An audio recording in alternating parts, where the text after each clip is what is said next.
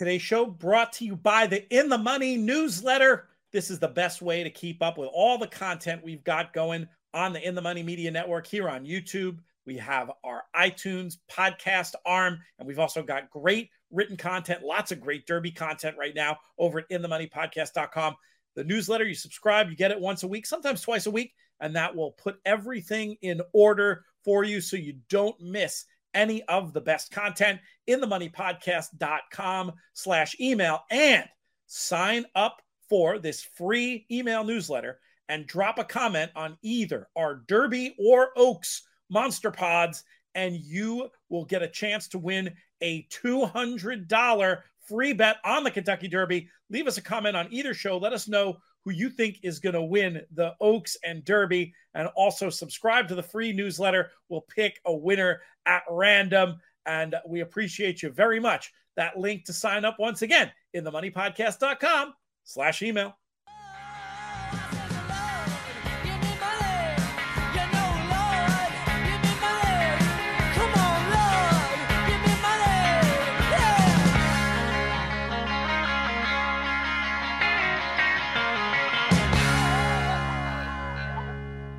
Hello and welcome to what's annually our most popular show of the year, the Kentucky Derby Monster Pod. This idea we started on a lark a few years ago. It's taken on a life of its own, as you can see from the running time. But uh, I promise you, you will not regret it, even if you have to take more than one session to get a chance to check this thing out. We've got great insights from a who's who in the racing industry. And I, Peter Thomas Fornatale, back with you in the Brooklyn Bunker, will be co hosting with my man often he's coming to us from the planet Texas. I think he's at uh, uh, oh gosh, am I going to get it wrong? Is it uh, is it uh, El Casa Rojo? Is that where you are right now? Yeah, I think it's Ca- Casa de Rojo. Casa de Rojo.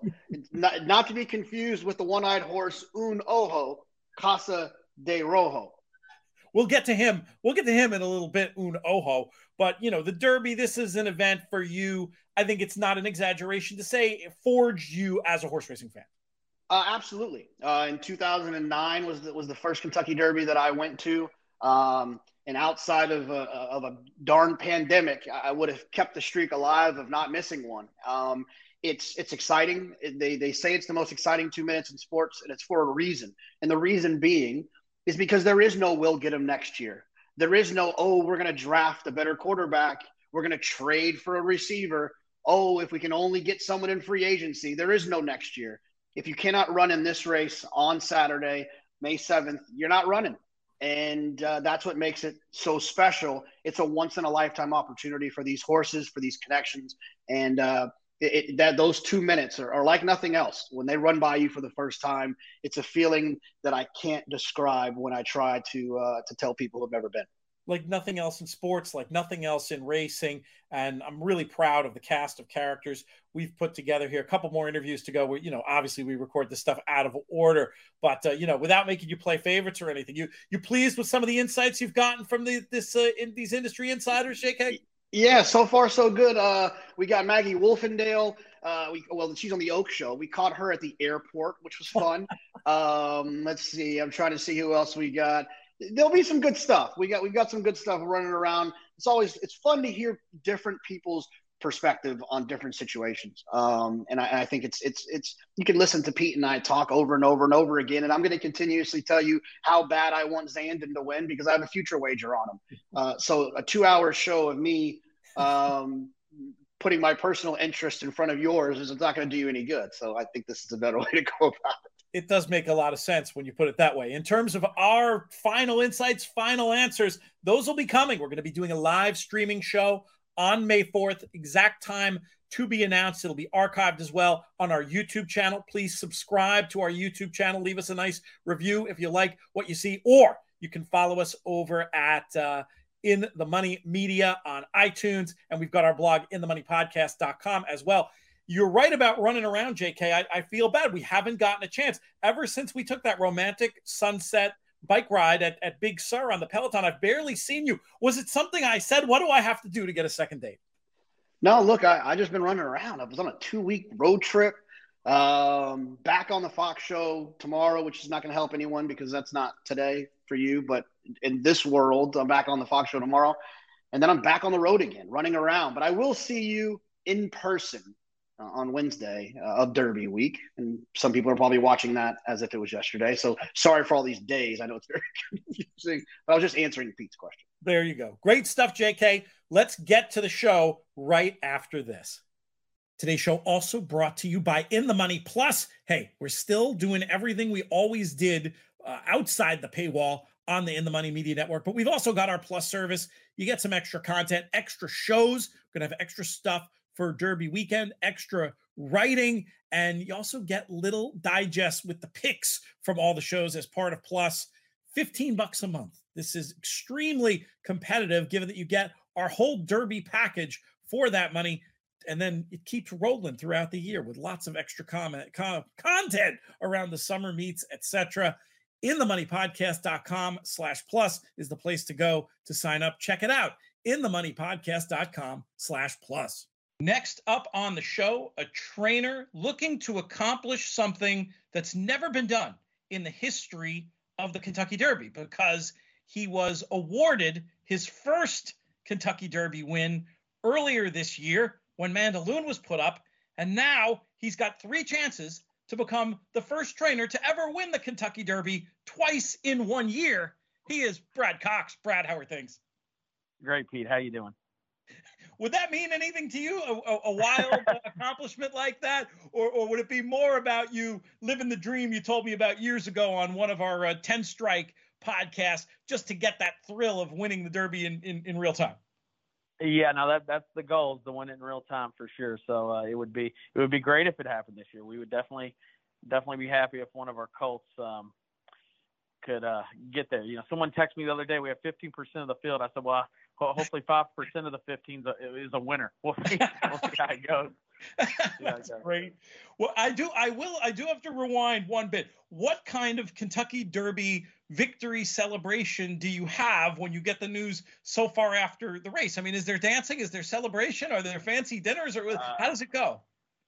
I was uh, sitting on the couch, I think, watching TVG, and um, I got a text that you know they made the decision, and I think um, I was went upstairs. I packed my bag. I was leaving for Saudi Arabia the next day uh, to go that weekend to watch Mandaloun uh, or be with Mandaloun when he was going to run in the Saudi Cup. So uh, no, there wasn't really any celebration, and it was kind of unexpected. But uh, uh, we're we're kind of left in the dark the whole time with with everything as it's gone on. But you know, it doesn't really matter to me. I mean, it's one of those things where uh, there's nothing we can do about it, so it doesn't matter if we know what's going on or not. To be honest, so um, don't worry about anything. We don't really worry much about what we can't control, and we uh, just you know press on.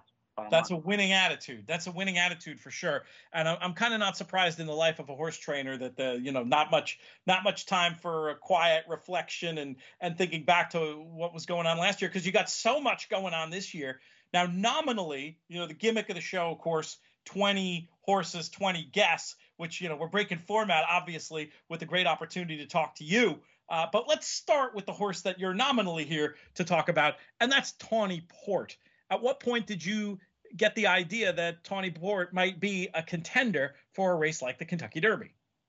Well, I think it's uh, really once he broke his maiden. I mean, his pedigree suggests he would stretch out. He was able to break his maiden um, at Turfway this winter. Um, you know, we thought about bringing him right down to the fairgrounds and, and uh, uh, you know, starting him in allowance race on the dirt. But I said, you know, I talked it over with John Fort. You know, he he, I, I said, you know, listen, if if you could, let let's not change too much. Let's keep him right where he is. Let's try him around two turns again on the synthetic. And if he runs well, let's ship him down for the Risen Star. That's exactly what happened. We were happy with his race in the Risen Star. Um, Florent rode him that day, uh, came back, some good feedback. Uh, we, me and John had huddled up and thought, you know, listen, if we if we want to take a swing at a big purse, we probably don't need to really chase chase epicenter around there again. uh, maybe we, we, we come back and, and we get him back on the surface and take a big swing in a $600,000 100 point race. We did. He picked up 20 points. And immediately after the race, John was like, you know, we need to nominate to the Lexington. I said, well, we already did because the noms closed um, a couple days ago. And um, he said, you know, if this horse is doing good, I think we really need to take a shot as we got closer, I kind of thought, you know, we he might he might jump off that idea, but you know, as we got closer to the race, the horse, and even even the day we entered the horse, I kind of thought to myself, you know, maybe we'll just look at, we'll still look at it, and I'm not dead set on running, but we're just going to watch him. And we did, and he he didn't give me any reason to not run him. He really, really didn't. Uh, you know, I know that's a thing we don't see much anymore, running horses back on short rest uh, at a high level. Um, or at the top level, I guess you would say, or a graded stake level. But the horse didn't give me any indication that he wasn't doing well. His weight was great. He had an easy half mile, I think, the Monday before the race. And, you know, once uh, the entry came out, I thought, you know, if he's doing well, let, let's take a shot. And it worked out in a big way. It sure did. And when you look back at that Risen Star, uh, that's interesting. You say you were happy how he ran. I mean, I think superficially, a lot of people would say, "What do you mean he was he was fifth, beaten seven lengths?" But you go back and you look at that trip, and he didn't break well. He mm-hmm. had trouble after that. He did keep trying. Uh, so mm-hmm. maybe there was some hidden ability for the dirt shown there. And that's certainly what it looked like the other day in the Lexington Stakes. At this point, what surface do you think Tawny Port is better on, synthetic or traditional dirt? Well, I, I, I think he's pretty good on both. Uh, his numbers are similar on both. Um, but you know, I'd like to tell you the dirt because I, I mean, there's a lot of options for three-year-olds um, on turf and dirt moving forward, um, where you know you can make a lot of money. Um, obviously, NYRA has a great uh, circuit for three-year-olds going along on the dirt turf, I should say, and then obviously the Triple Crown Series and other you know lucrative derbies throughout the country for uh, these three-year-olds going around two turns on the dirt and turf. So um, you know, it, it's really hard to say. I do think he can. He's obviously shown he can you know, he actually hasn't shown that he can run on the turf because he's never had the opportunity. But we, we, we think when they run on the synthetic, the way the races are run sometimes with the pace, that you know it, will translate over to the turf. So um, you know, right now I would have to say the dirt because he's never run on the turf. So um, he's run on the synthetic, but uh, he, he's solid enough. I think he's an honest horse. I really do.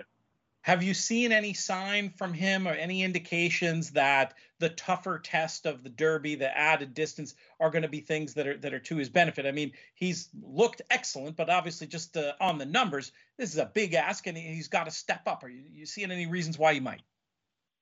Well, it, would, it would listen. It's going to be back in three weeks, and you know, listen, you're probably right. Like on a Beyer scale, he probably needs to move forward ten to twelve, maybe as much as fifteen points. That's a hard ask. It's a big ask in 15 days, or not 15 days, but three weeks. Um, you know, we'll see. I mean, he did come out of the race in good shape. Uh, if something something happens, uh, if he got a perfect trip, and you know, maybe a pace collapse or something, he gets gets a good trip, he could be right there.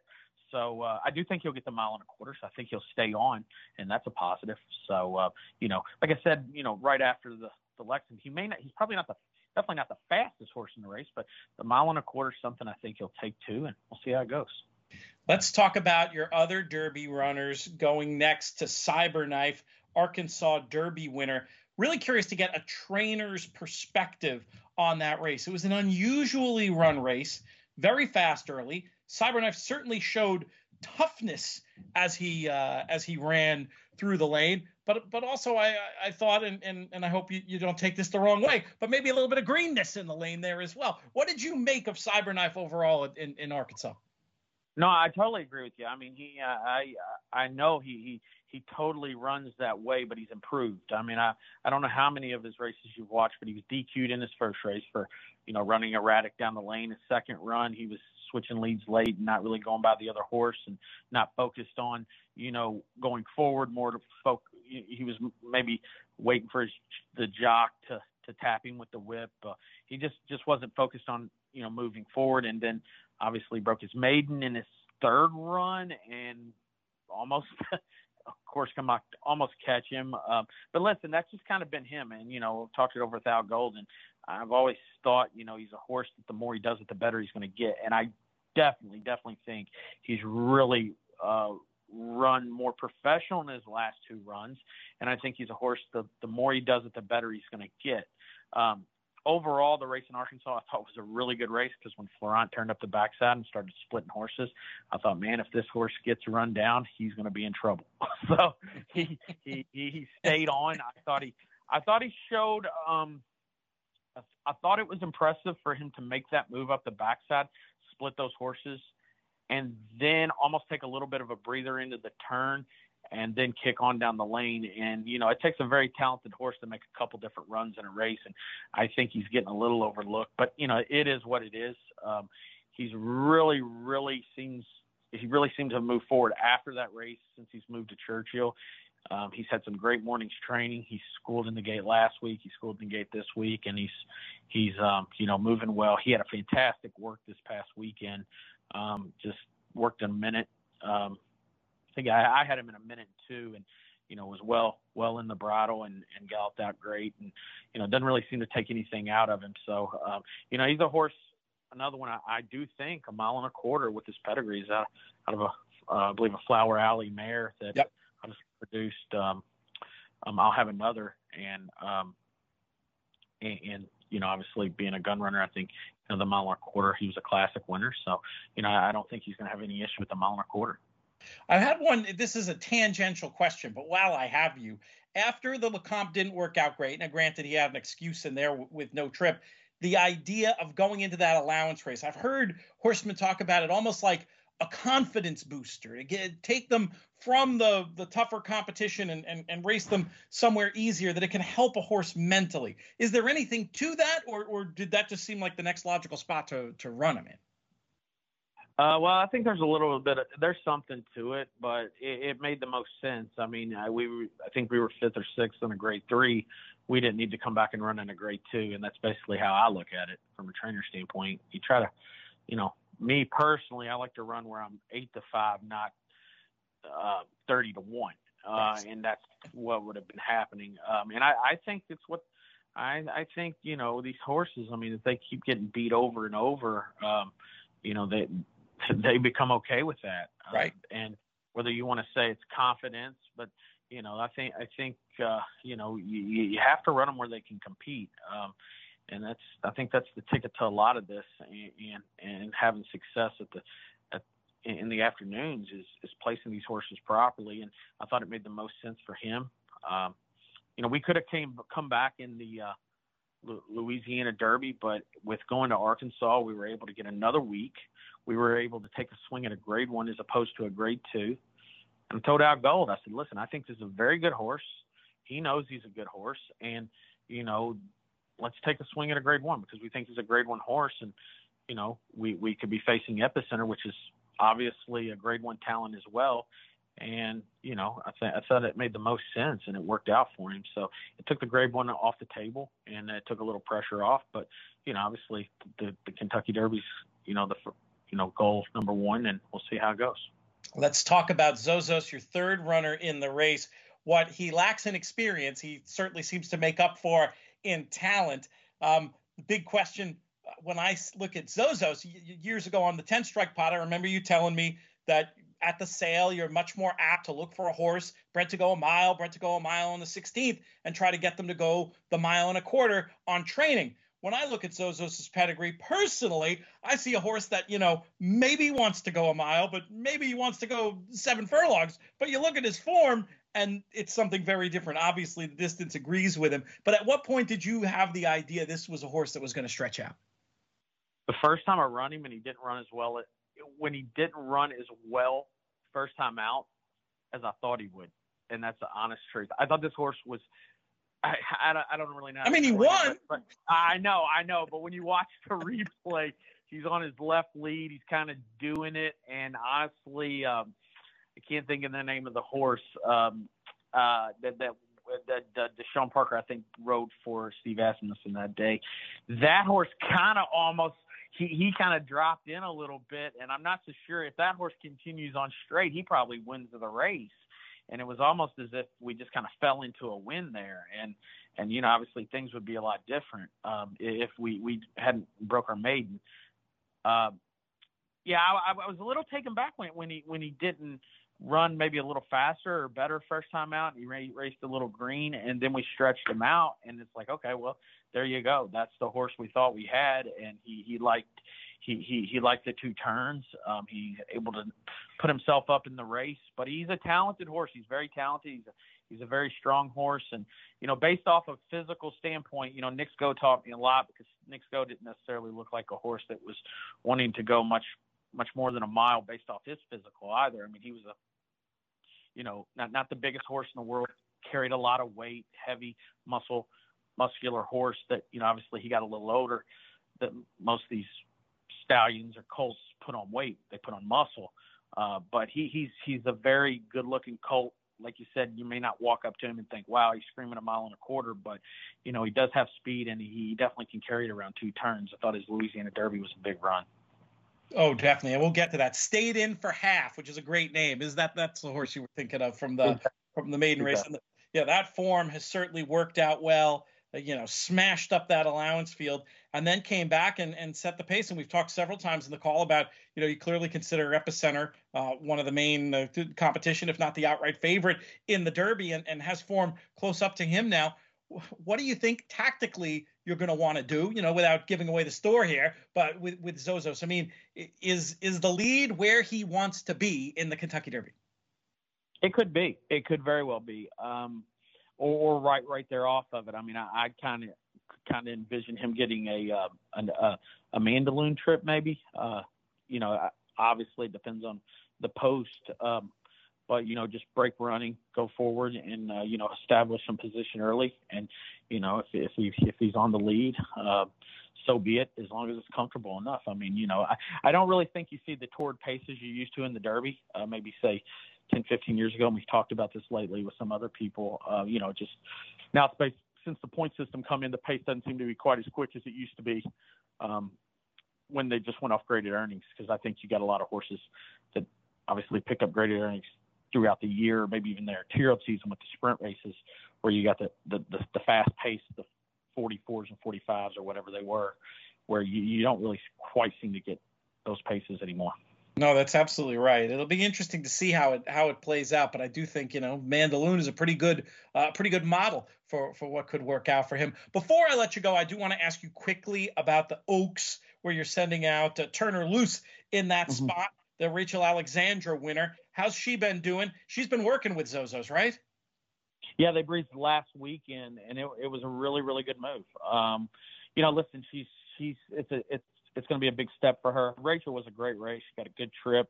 Uh, maybe a little bit closer to the pace in the Fairgrounds Oaks. Obviously, we're chasing a champion around there that we'll have to face again, and it's a deep group. But you know, listen, she qualified. She has 50 points, maybe 52, whatever it may be, and she she's earned one of the 14 spots. And um, you know, look, stranger things have happened. Um, um, as long as she's doing well, we're going to give her an opportunity. She's deserved it, and we'll we'll see how it goes. Thank you so much, Brad. Really appreciate it. Looking forward to seeing you uh, in your hometown in a couple weeks. Sounds good, Pete. Thanks for having me on. Shawnee Roy, hello, my friend. Hello, friend. How are you? I'm well. I'm well. I'm uh, I'm uh, I'm excited to have you here. It's so good to see your face. Um, definitely the best looking guest we've had. I don't. There can't be. That's not even a question. I would think. No, uh, maybe maybe I'm just the first one you've had though, so that could be. No, no, no, no. Um, I will. We're, we're going to talk Zandon, but I do want, and you'll have. I'm sure you'll have plenty of opportunities next week with Pete to to express your your uh, undying love for a different horse. But I wanted you to at least be able to mention it here, and there's a little bit of a connection between the two of them. Mm-hmm. mm-hmm. I, you know, I really like Mo Donegal. Um, and really, the the only reason that I can split the two is just my figures for the wood came back faster and have come back faster than most of the commercially available figs as well. So that's just an edge that I have to take. Um, but the Colts are really, you know, style wise and ability wise, they're they're very similar. Other than that one last race. Well, you know, obviously you being based in Lexington and, and, and you know, a majority of your horse playing career, you had a, you were in an office at Keeneland. I'm sure you've watched a lot of bluegrasses and, and, they've been big parts of your betting days and, and some of your sad betting days as well, I would imagine. But tell me what you thought of Zandon's performance in the bluegrass. I thought it was, I thought it was tremendous, really. I thought, you know, I don't think the pace was exactly suited, you know, for his, his best effort. Um, I don't think the trip was great either. He sort of got shuffled and, and caught behind uh, caught behind things on that far turn, and then just you know just exploded home. Um, so I, th- I, thought it was a, a tremendous effort and a, and a, great prep race for a race like the Derby. And from an LP standpoint, um, you know your figures focus a lot on late pace. Um, does he? Does he? Obviously, the the one's probably a big one. Is he in the mix? Is he in the mix there at the top with his LP? Yeah, absolutely. They're you know they're they're one and two. Um, not necessary. You know, is I would you know just off of LP, I would probably put Zandon slightly ahead just for consistency. Um, but you know, they both threw huge ones in the Remsen, which really you know, as two year olds going nine furlongs to throw you know the LPs that they threw. Just that's that was the the clue to me to those were the two I wanted to watch coming out of the two year old races is just uber talented horses. Um, and Zandon is back. You know, he has triple digit late pace for me in in all three of his route races. You know, and all of them. Well, I guess the Remsen he got a fairly good setup, but those last two he, he didn't even get didn't even get good setups and, and, still did it. So he's he's an extremely talented horse. Um, you know, ten years ago, twelve years ago, horses like this were just automatic, you know, all in bets in the dirt because you knew there'd be pace. You knew, you know, stuff would be falling apart around them and, and they've got good jockeys and, and can finish. But, you know, the Derby now, especially this year, the pace is sort of muddled, I would say. Um, so it's a, you know, the, that's one small strike against horses with this style. But, you know, these horses, and Zandon in particular has shown so much ability to overcome adversity. You know, primarily because he can finish races like that. That he's he's a he's a prime contender. And, and, and, look, I think there's also that kind of that silly notion um, that, and I think it's starting to basically go away. There's that silly notion about like Chad being this like turf trainer and like, these turf races. But one thing I will say about his horses when they run on the dirt, they're they're they're they are rateable horses that sit chilly, and finish races. And mm-hmm. they don't, you know, and even if they have tactical speed, if they can put themselves a little bit closer, they're still responsive. And I think that has a lot to do with how he trains them in the morning. And so, although he hasn't won a Kentucky Derby, I do believe his training style fits what it takes to win that race, which is the ability to shut off. Because people, we always talk about the mile and a quarter. None of them are bred to go a mile and a quarter. It's just which ones handle it on the day. Yeah, no, that's exactly right. And I've, you know, I've, I've started really not totally discounting pedigree and, and, distance and stuff like that, but just focusing on on figures um, to tell me if horses can quote get the distance. But I, I sort of agree with you. I think they can all get the distance. It's just how fast can they get it, and how efficiently can they get it. Um, so you know, I have no question about distance for for this horse. Um, I don't know much about his pedigree to be honest, but it, you know his nine furlong races tell me he can get the distance. Yeah, I mean he's an upstart, so it's it's it's still to be determined. When it comes to when it comes to the way you'll kind of approach this race, we, we know you're interested in Mo Donegal from a figure standpoint and in your own figures that you make. Um, will you be? I know we kind of both speak the same language. Will Zandon and Mo Donegal be kind of equal presses for you? Will you will you press a little harder? On Mo Donegal. Um, is there any other kind of A type press types you'll be using? Um, maybe a couple B suggestions? Yeah, you know, to me, this race sort of boils down to like four main contenders on the on the win end, and it's you know Taiba, extremely talented, extremely fast, has a lot left to prove, but if he draws the right kind of draw and draws outside, gets to sit outside some other speed or even make an easy lead, then he's you know, he, he could easily win this race. Um, Epicenter is another one I think could could win. Um, he's tractable, can finish. He finished really nicely in the in the Louisiana Derby. Actually, uh, he got a perfect trip, but but he did it the right way. And then the the two we've talked about, Zandon and Mo Donegal. Those are the four I'm going to sort of concentrate on. I'm going to press Mo Donegal um, mainly because I think the odds may be better and my figures are better. But it's it's sort of a value press more than I like the horse that much better than those other ones.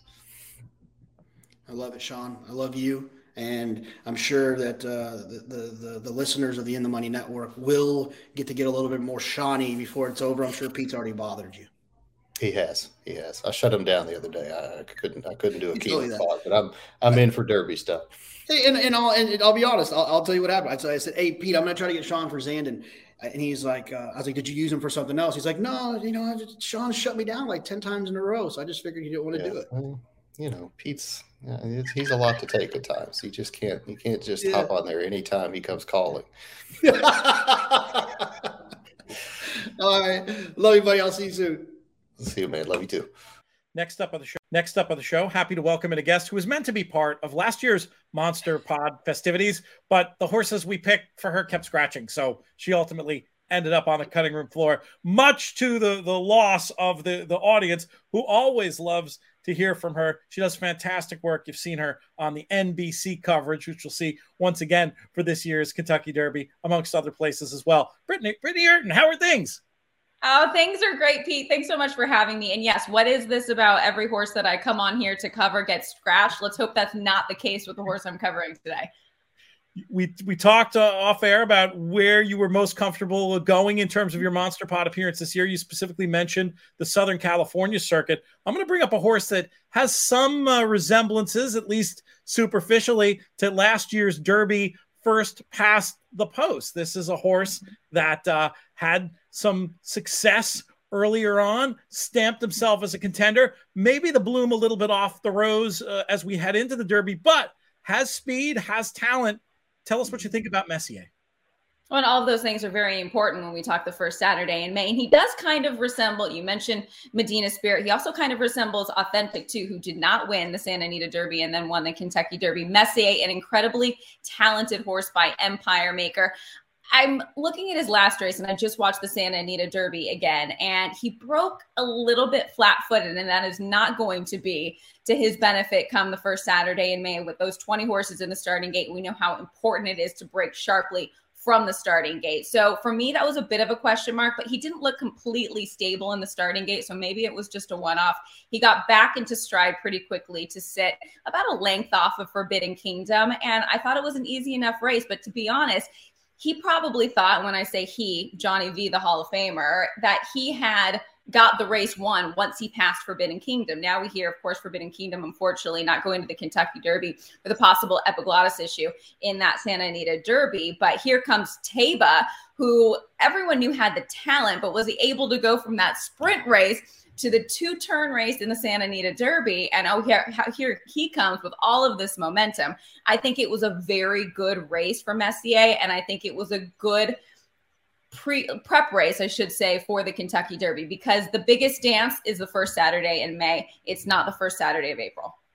I'm reading between the lines and I'm hearing that maybe you think uh, in the prep race, the Santa Anita Derby, the, the, that uh, John Velazquez had a little bit up his sleeve. Maybe maybe thought the maybe thought the race was won slash wasn't too worried once he knew he was going to get a positive finishing position to get him into the Derby. Would you be surprised if we see more out of Messier in the first Saturday in May? I would not, and I'll correct myself. I think it was the second Saturday of April. Florida Derby was maybe the week before. um, this is what makes Johnny V so good. He knows exactly what he needs to do to get the job done. He knew that this horse needed points. It's been well documented that the horse was not able to get any Kentucky Derby points when running for Bob Baffert. Now a Tim Yakteen was eligible. So he had to finish first or second to make that starting gate. And then obviously with the 40 points, it moves to um, graded stakes earnings. So when Johnny knew he was beat, yeah, why wouldn't you wrap up on the horse? You're not going to keep riding him to get a smaller margin of defeat, I guess you would say. I was watching his body language as he was coming around the turn in the Santa Anita Derby. So he knows he's got Forbidden Kingdom beat. And so he starts riding to the finish, uh, Messier, and then looks under his arm, and here comes Mike Smith. Mike has the momentum. So for me, it did look like the perfect prep race. And what I really like about Messier is his beautiful stride once he gets into rhythm. And might take him a bit, but if he breaks sharper in the Kentucky Derby, the distance is going to be no issue for him. And he'll be forwardly placed, which, as we know, in the past, what, seven or eight years, the Kentucky Derby winners have come in that first flight. It's really hard for a deep closer to win. It really is. Looking back from 2014 on, the furthest back uh, you're, you're looking at would is you barely even call them a stalker. Really pressing type horses. Right. And of course, the last three years, first past the post, um, a- absolutely leading gate to wire. All right. So with this all in mind, looking at the pace figures Messier's been running, and noting that he might even be able to get out there with more alacrity, with with more uh, uh with a better push off out of the gate, could he actually be the leader in the race? I don't think so.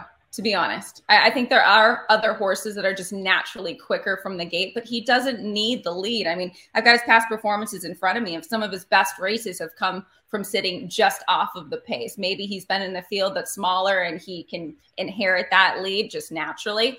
But I think there are other faster horses within the race. I was fascinated to not see Taiba on the lead, to be honest, or at least see him right. pushing Forbidden Kingdom, considering he was stretching out from a sprint race. So with the two turns underneath his belt, I don't see him being too forwardly placed.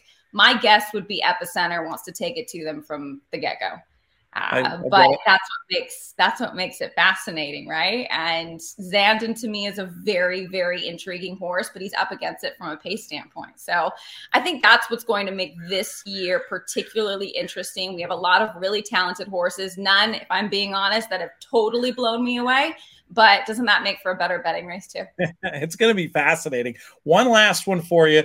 You mentioned the other big question Messier is going to have to answer going from the, the, the shorter field prep race out to the 20 horse field. Is there anything you see in him on the racetrack that makes you think he'll be either particularly adept or maybe struggle with the transition to a much bigger field? Well, I like the fact from what I saw in the Santa Anita Derby, his ability to be between horses, his versatility in terms of the pace scenario. So, all of those things you want to see when you have a 20 horse starting gate. I've also never really seen him turn a hair. I, have covered him a few times. And in terms of the pomp and circumstance that you're going to see with the Kentucky Derby. He strikes me as a fairly mentally mature horse. I don't think he's just going to lose it out there, unlike, say, uh, who's gotten better, but simplification for Antonio Sano. He can get really warm um, and lose his head a bit. So you want to know that the horse can handle everything that comes with the Kentucky Derby. So all of those things put together, I definitely like. It's a question mark of if he's going to get out of that gate quickly and into the first turn with a good positioning. Britney, it's always a pleasure. Look forward to seeing you in Louisville. Oh, looking forward to seeing you. Thank you so much for having me on here. Always a pleasure, Pete. The, the hardest thing is going to be keeping this under five minutes, but I would also imagine it's pretty hard to make a figure for a mile and three sixteenths race when they run one like once every year. Yeah, I think this was the third one. So uh, I actually had to rely on a, a, a, little bit of data that we had, uh, along with using some other tracks that run the distance, like Pimlico which has a similar layout. So, you know, you do the best you can with it. It's not ideal, but, you know, what else can you do? Well, Craig, I, I want to talk a little bit about the pace, but but we'll start with an individual who feels likely, and I wanted to get your take if you think the same thing, uh, to find themselves on the front end, and that's Zozos, who was second in the Louisiana Derby. Yeah, I think he's certainly going to try. I, I, don't know if he will be there. Unfortunately, it's a little too early for me to have our pace projector but I suspect he's going to be shown a little bit back for the mere fact he, he just hasn't run all that fast, even though he's been on the lead. So uh, his prospects for me are not very good in this race uh, for that main reason. He's quick, and, and I suspect they will go for the lead, and I suspect he can run faster than what we've seen him do so far. But it, it's going to be a whole new ball game come uh, May 7th. Who do you think at this time is likely? Like you said, the pace projector will be up sooner than later. I was actually I actually looked to check. I love how you can on Timeform US. You can you don't think you can, but you can jump ahead to days, and there's information there more often than not, especially Breeders' Cup time. I think it's very useful. Um, who do you think will be out on the front end without the the comfort of the, of the pace projector yet? I think it's going to come down to about three horses, and one is the real wild card. Is Summer is tomorrow, the horse that ran second in the UAE Derby, but he's had a really quick pace that day. He's a fast horse. He's got sprinter speed. Uh, I used to make pace figures for Meydan. I, I haven't done it in a while, but uh, I did it really roughly just before coming on the show, and, and it was pretty quick. So I, I would suspect he's going to be gunned to the front because what other chance does he have? Now, whether he's going to make it, I don't know. It's always a little bit of a crapshoot in the Derby. The other horses I think are the main contenders to, to really go for the front are Messier, uh, the, the former Bob Baffert horse, who really uh, two races back went wire to wire uh, with fast pace figs, fast time. And then last race, he would have been on the front without Forbidden Kingdom, who dropped out, and they were going pretty rapid up front. So he would be one, and the other would be early voting, who's been really quick in both of his races.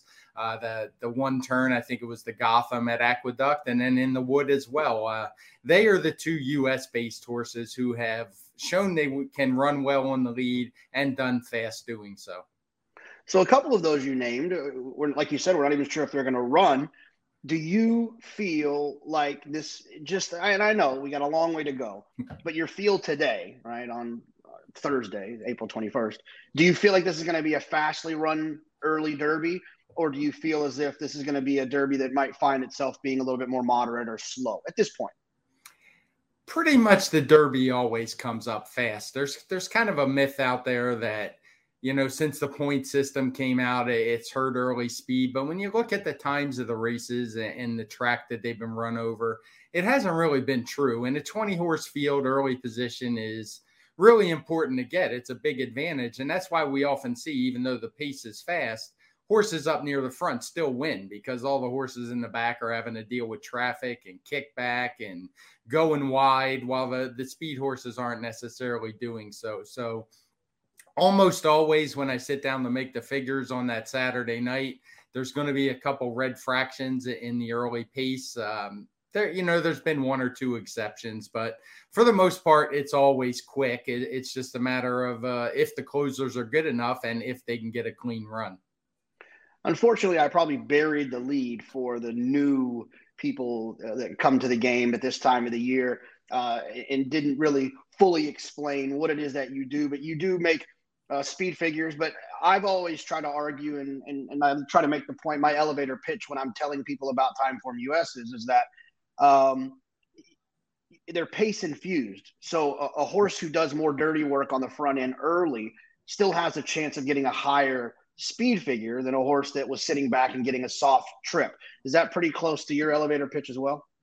Yeah, I mean, we we kind of are a two dimensional speed figure where something like Beyer or BRIS are just giving you a final time rating. We're adding the pace in there. Uh, you know, there's others I would say like Thoro-Graph is two dimensional. They don't use pace, but they use ground loss. So they're doing something a little different. But the good thing about our figures is if you don't want that part, you don't have to use it because we also give you the final time figure. But I personally do think, obviously, it's one of the most valuable parts of our speed figures. Uh, I see, I bet lots of horses that wouldn't look very good on final time figures and, and pay nice prices because of that pace. So you, you kind of already led to the fact that you're not crazy about Zozos in this situation.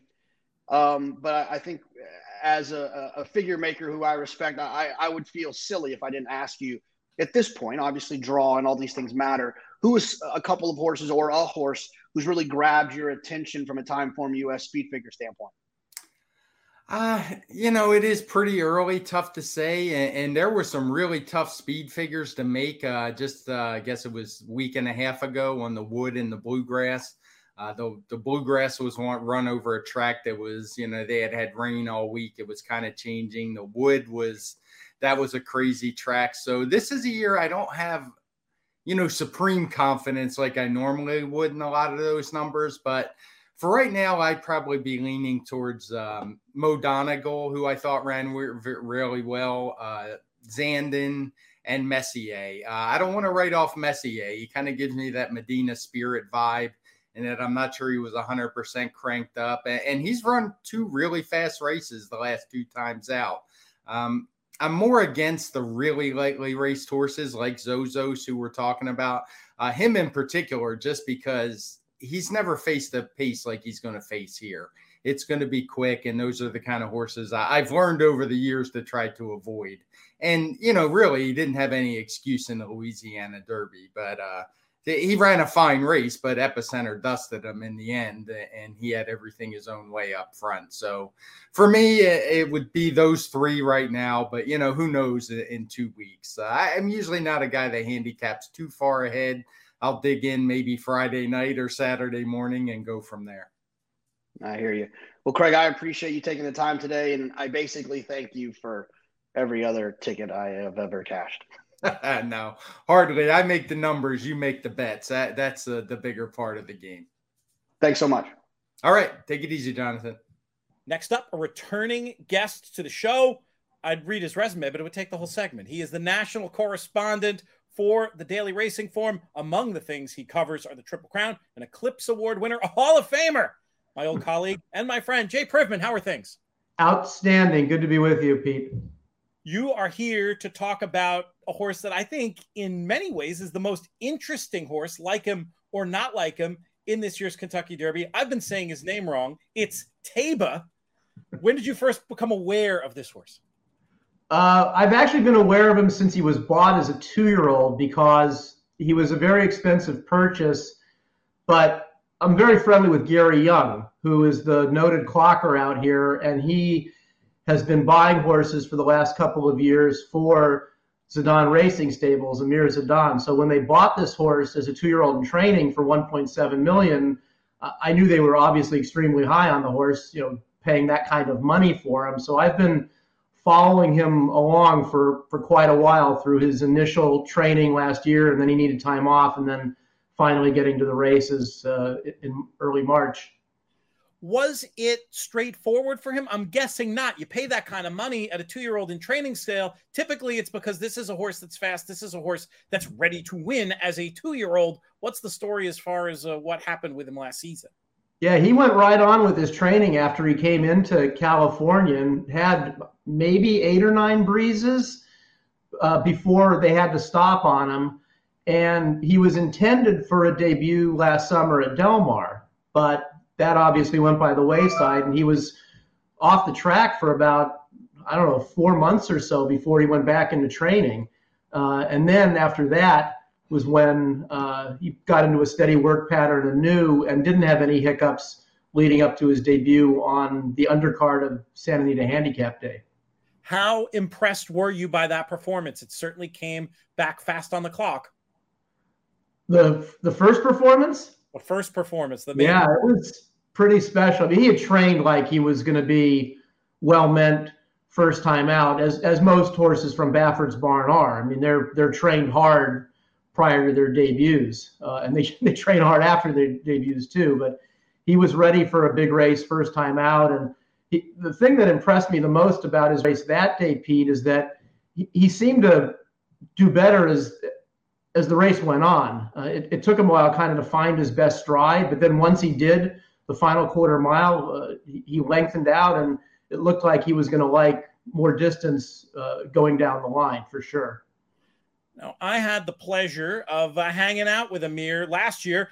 I didn't know who he was. He didn't know who I was. We just happened to randomly be in the same area at the Derby and and and got to talking. And he, he seems like a nice guy. So this next comment, not directed at him, but I will say this in my days as a horse player, Jay, one of the things that I love more than anything else to bet against is when the owner picks the spot and not the trainer. Now, due to your excellent reporting in uh, DRF, we did get to see that uh, th- this was not the grand plan for Taiba to go into a grade one in his second start.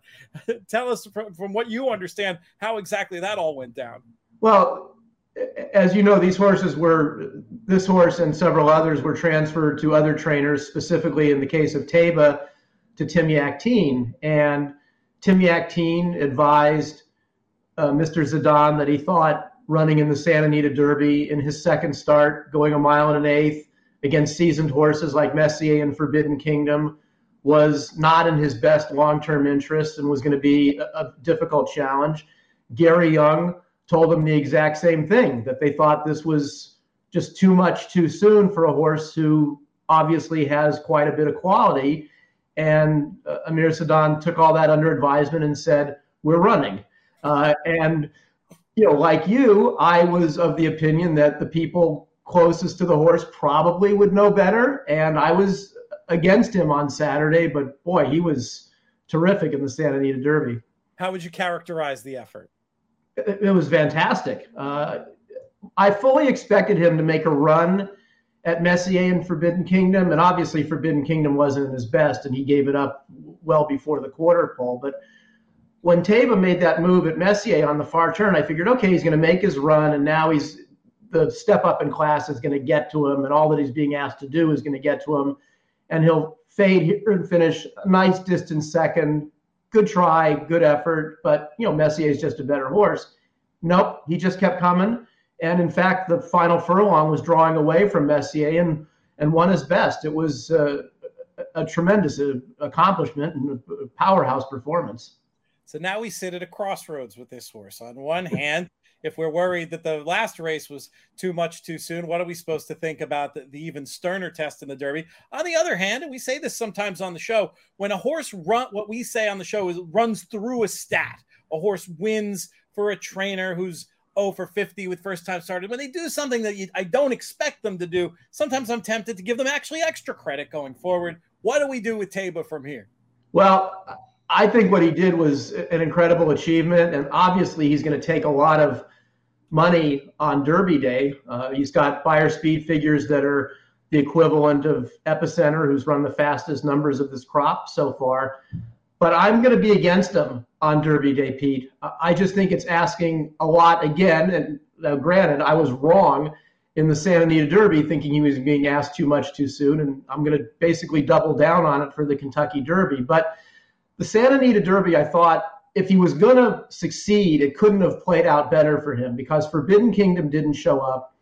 And Taiba had a pretty soft trip, a, a small six horse field where he was able to sit outside in the clear, not have to take any dirt, and then make a run at Messier. Now, granted, Messier is an accomplished horse, and to beat him on the square like he did is really an incredible achievement.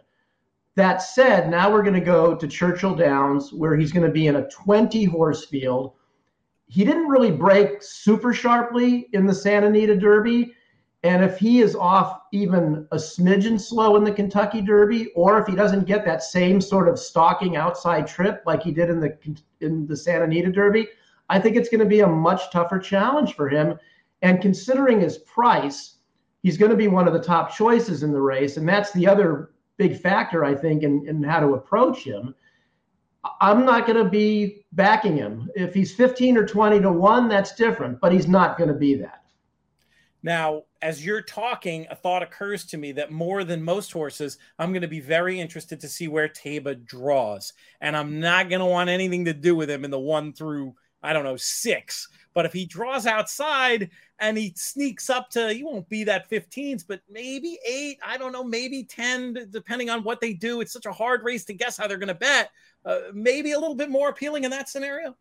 Maybe, but I'm just, I realize we're a ways out from the race right now, but I just can't see him floating into the double digit range at all. He's run two tremendous races with strong speed figures on any way that you look at it, uh, including obviously the Beyer figures in daily racing form. So I don't anticipate him being an overlay or, or an attractive for my purposes in terms of what a fair price would be on him in this race. I don't anticipate him being that.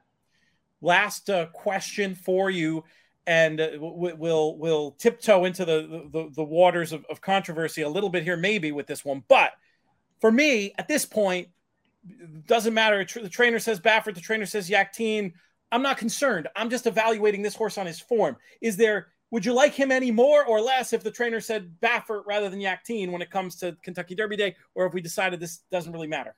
For me, with this horse, it doesn't really matter. I wouldn't care who's training him. I just think it's asking a lot because of going, as I was just saying, from a six horse field where he had a, I think, a relatively soft trip to a 20 horse field where it's unlikely he's going to get the the same kind of trip. Uh, you know, I, I think Tim Yakteen's kind of in a no-win situation here. Uh, you know, taking over not only this horse but but Messier, because if they do well, it's like well they should do well, and if they don't do well, it's like well, you know they're not trained by Baffert anymore. It's it's a tough spot to be in. I think he's handled everything professionally uh, to this point, and he will continue to do so because that's the kind of person that he is.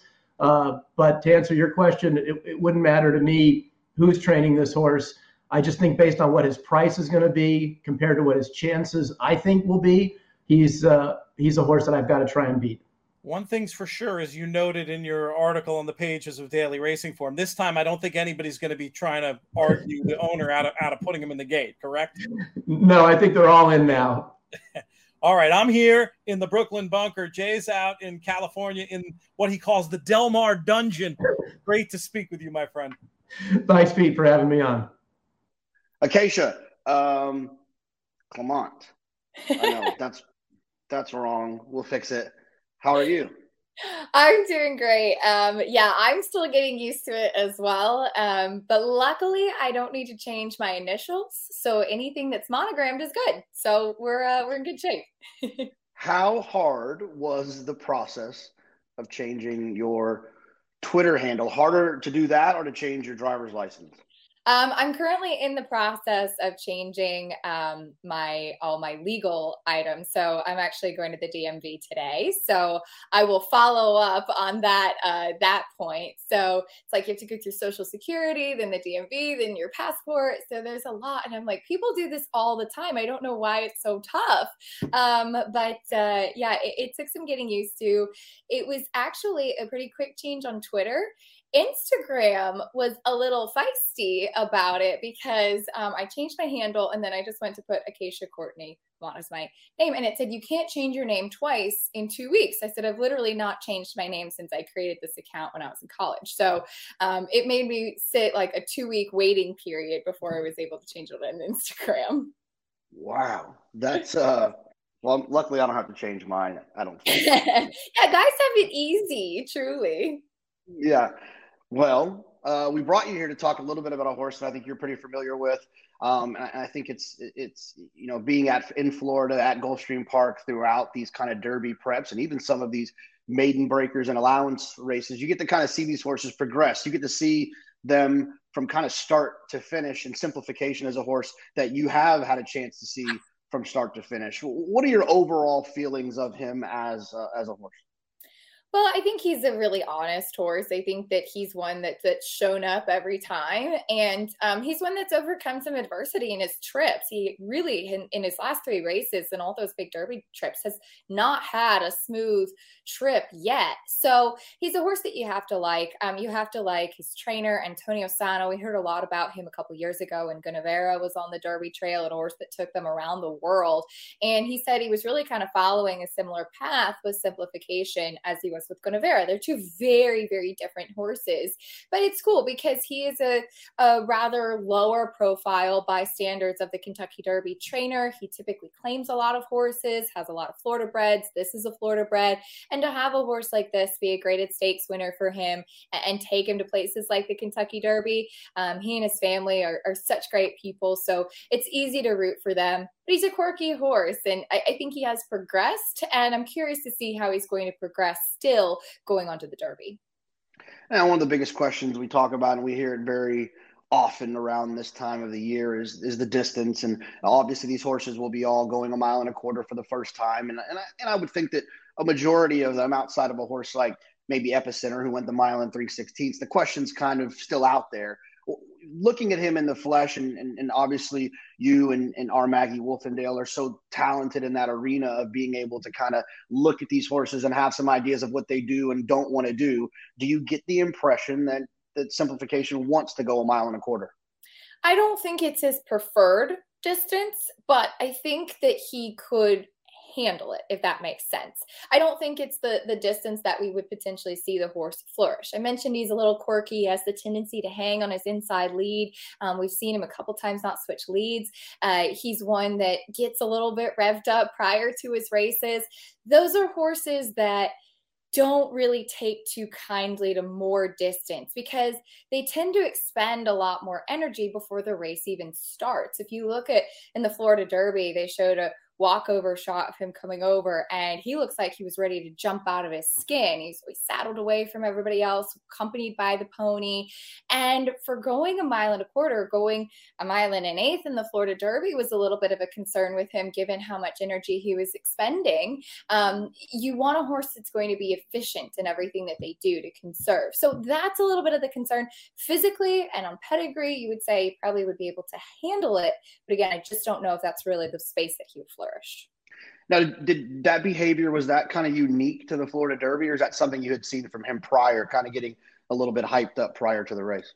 No, that's typical of him. Um, that's something I've seen from him every race, and I know it's something that they've worked on quite a bit. And um, actually, Gunnevera was a little bit that way as well. But Gunnevera was a decided deep closer in that he would always lag at the back and then come late. So he actually had a lot of time in the race to conserve his energy. Whereas simplification, they kind of accidentally found out that he could come from off the pace, but he also has a lot of natural speed. And I think that we saw him break slowly because he was distracted, um, because he was really not focused in the gate. He was not really settled. Whereas prior, we've seen him jump off and go and use that speed to his advantage. So I think he's one that can be in the game a little bit more. But again, that conservation of energy, especially when you think about the Kentucky Derby, the giant crowds, the walkover scene, everything that he's going to have to overcome, it's a lot for a young horse mentally.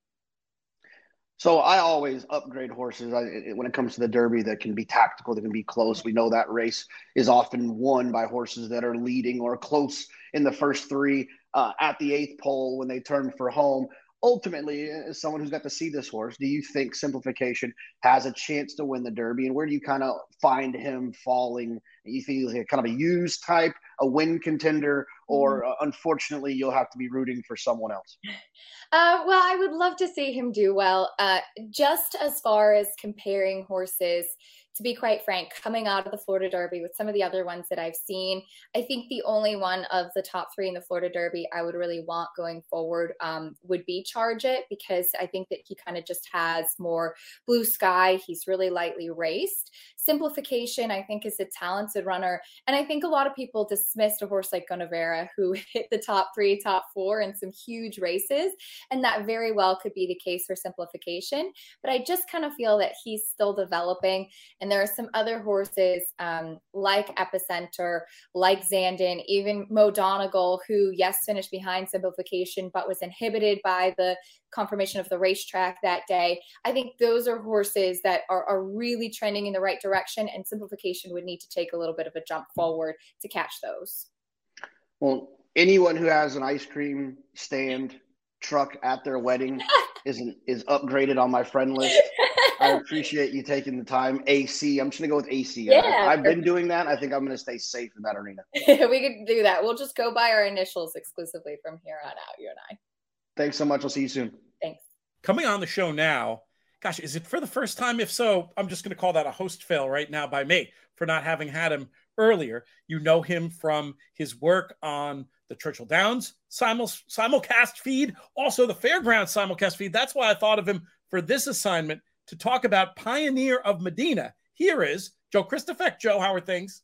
All's well, Pete. As you well know, a busy time of year, going to get even busier next week and as we get closer to Derby. But this is why we do what we do. So uh, enjoying every minute of it.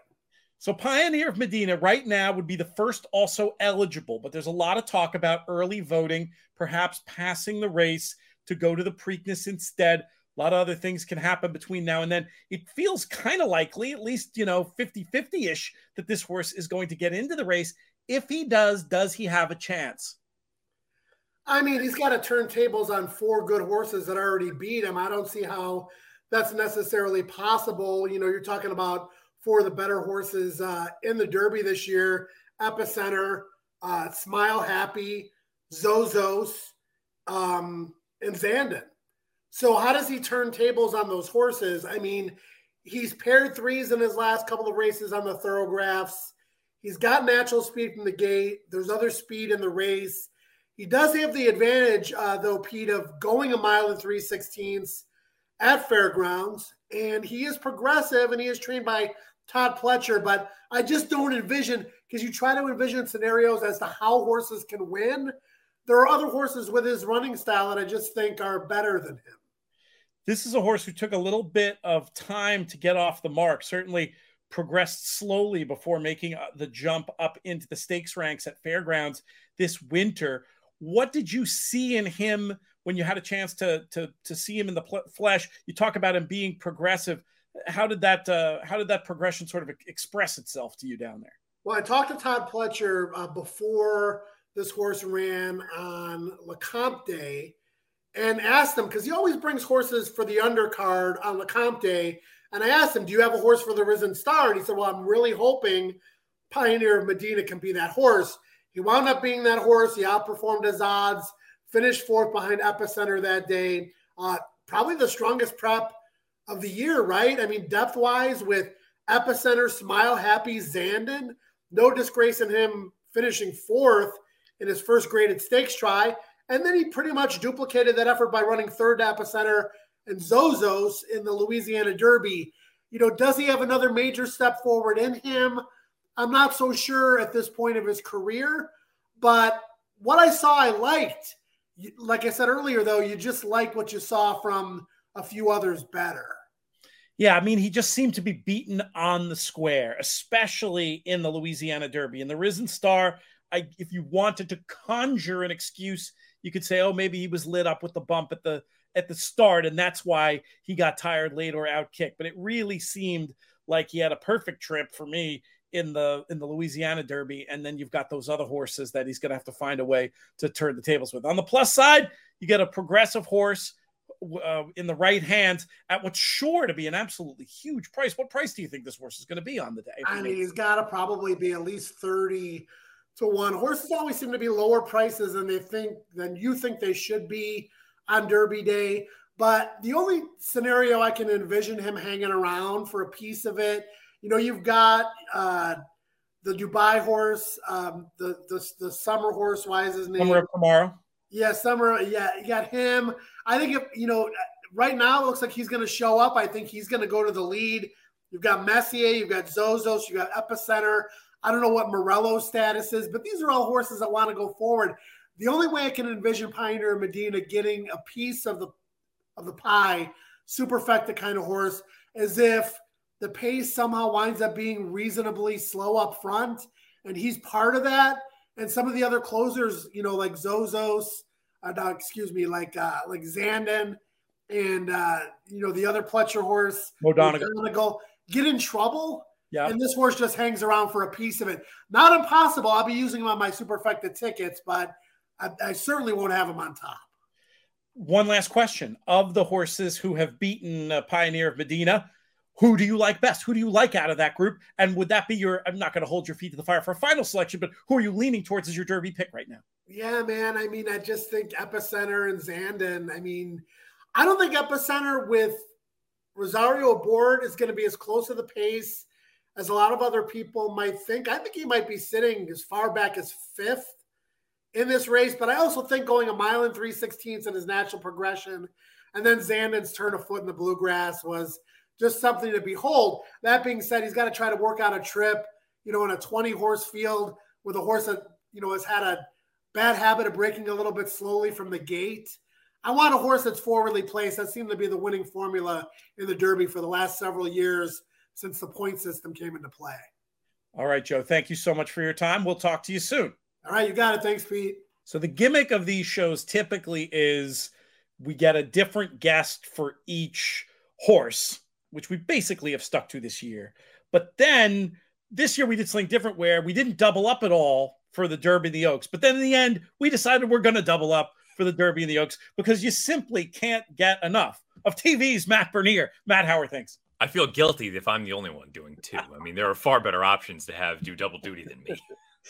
Well, I'll tell you what, we make up for it by giving you a tricky assignment because the horse we're going to talk about in this segment, early voting, may or may not actually be running in the race. Do you have any insight? Do you have an opinion about whether they should try the Derby or maybe wait for a spot like the Preakness?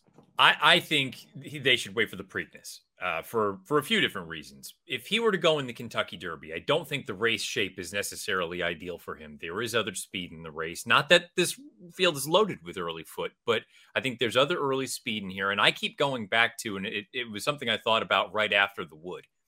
If he couldn't beat Mo Donegal given those circumstances at Aqueduct, how is he going to do it at a distance that's probably going to be better suited for Mo Donegal at a mile and a quarter at Churchill Downs the first Saturday in May? I don't know that I like that sort of recipe. But if you think about it from a Preakness standpoint, if you catch any of the Derby horses on a two week turnaround, slightly shorter distance at a mile and three sixteenths, pace scenario could be murky at best. Perhaps he is out there by himself on the front. And we've seen Chad and Klaravich do this thing in the past with cloud computing sit out the Derby, go on and win the Preakness. So I personally, I would totally, again, it's easy for me to say I don't have the horse, but I would, I would bypass the Derby and I'd run in the Preakness if he goes in the Derby, and I think you've tipped your hand as the answer to this question, are you presumably that means you don't think he would be able to make the frame, maybe due to the pace scenario you suggested in the wood early voting was able to make the lead a bit easier than I would have guessed. I guess, you know, Morello not breaking certainly helped with that. It's not like he quit or laid down, but I mean, I think it's a good point that you make about, you know, Mo Donegal had the tougher trip and Mo Donegal, you know, handled him pretty solidly in the end. Yeah, and, and, no, it's not at all a knock against early voting because you're right. He kicked on. It's not as though he came to a crawl. He got run down by a horse that I think is going to relish every bit of added ground. And not that he won't down the road. He's still very lightly raced, keep in mind. He's only run three times. Uh, but I just, I don't know. I mean, I thought the pace scenario, all things considered, was ideal for early voting in the wood, and he couldn't hold off Mo Donegal. And look, Mo Donegal got an all time ride from Rosario, scraping paint and shooting, you know, in out and whatever. But um, I just I don't know at an, at a longer distance with some other legitimately early horses. I don't know that I I love the setup for early voting in the Derby. Again, the reason I'm more inclined to think the Preakness is because even if you got some of those early types from the Derby that showed up two weeks later, they're probably going to have a little bit of the starch taken out of them at that point. And this horse is going to be fresh, ready to go. And again, I mean, I know it's only a 16th of a mile, but mile and three sixteenths, I think, is a great difference than a mile and a quarter, and especially for a horse like this. Think you make excellent points. We're going to be talking all about the Derby pace scenario in another video. So folks can look for that there. You're obviously on the Oak Show as well. And of course, uh, you've been crushing it over on the Matt Bernier shows. We encourage folks to take advantage of looking there. You can uh, subscribe to the In the Money Media YouTube channel. You can subscribe to the Matt Bernier Show and the In the Money Media feed on iTunes as well. Matt, I'll see you in the other link uh, to do the other video in a minute. You got it. Very pleased to be joined on the show now by a returning guest and a guest to whom I owe a big thank you because the last time he was on these airwaves, he convinced me to use his horse, White Abarrio, in the Florida Derby. That worked out well. Saffie Joseph Jr., how are things, my friend? Everything's good, and thanks for having me on. Congrats on the Gulfstream uh, title. We we didn't want to say it when you were on the show the last time. We didn't want to jinx you or anything, but that had to mean something to you. Oh yeah, most definitely. To, to win the title and after Todd won it for 18 years in a row, he's someone I looked up to. It was uh, it was a good achievement for the whole team. Everyone's very thankful to be able to um, achieve the goal. Let's talk about uh, arguably an even bigger goal the, the, your attempt to win the Kentucky Derby with White Abarrio. You mentioned to us that before the two starts back, he'd missed training. You mentioned even before the Florida Derby that he'd missed a day of training, though you didn't sound too worried about it. How much more can this horse improve if things go smoothly between now and the first Saturday in May?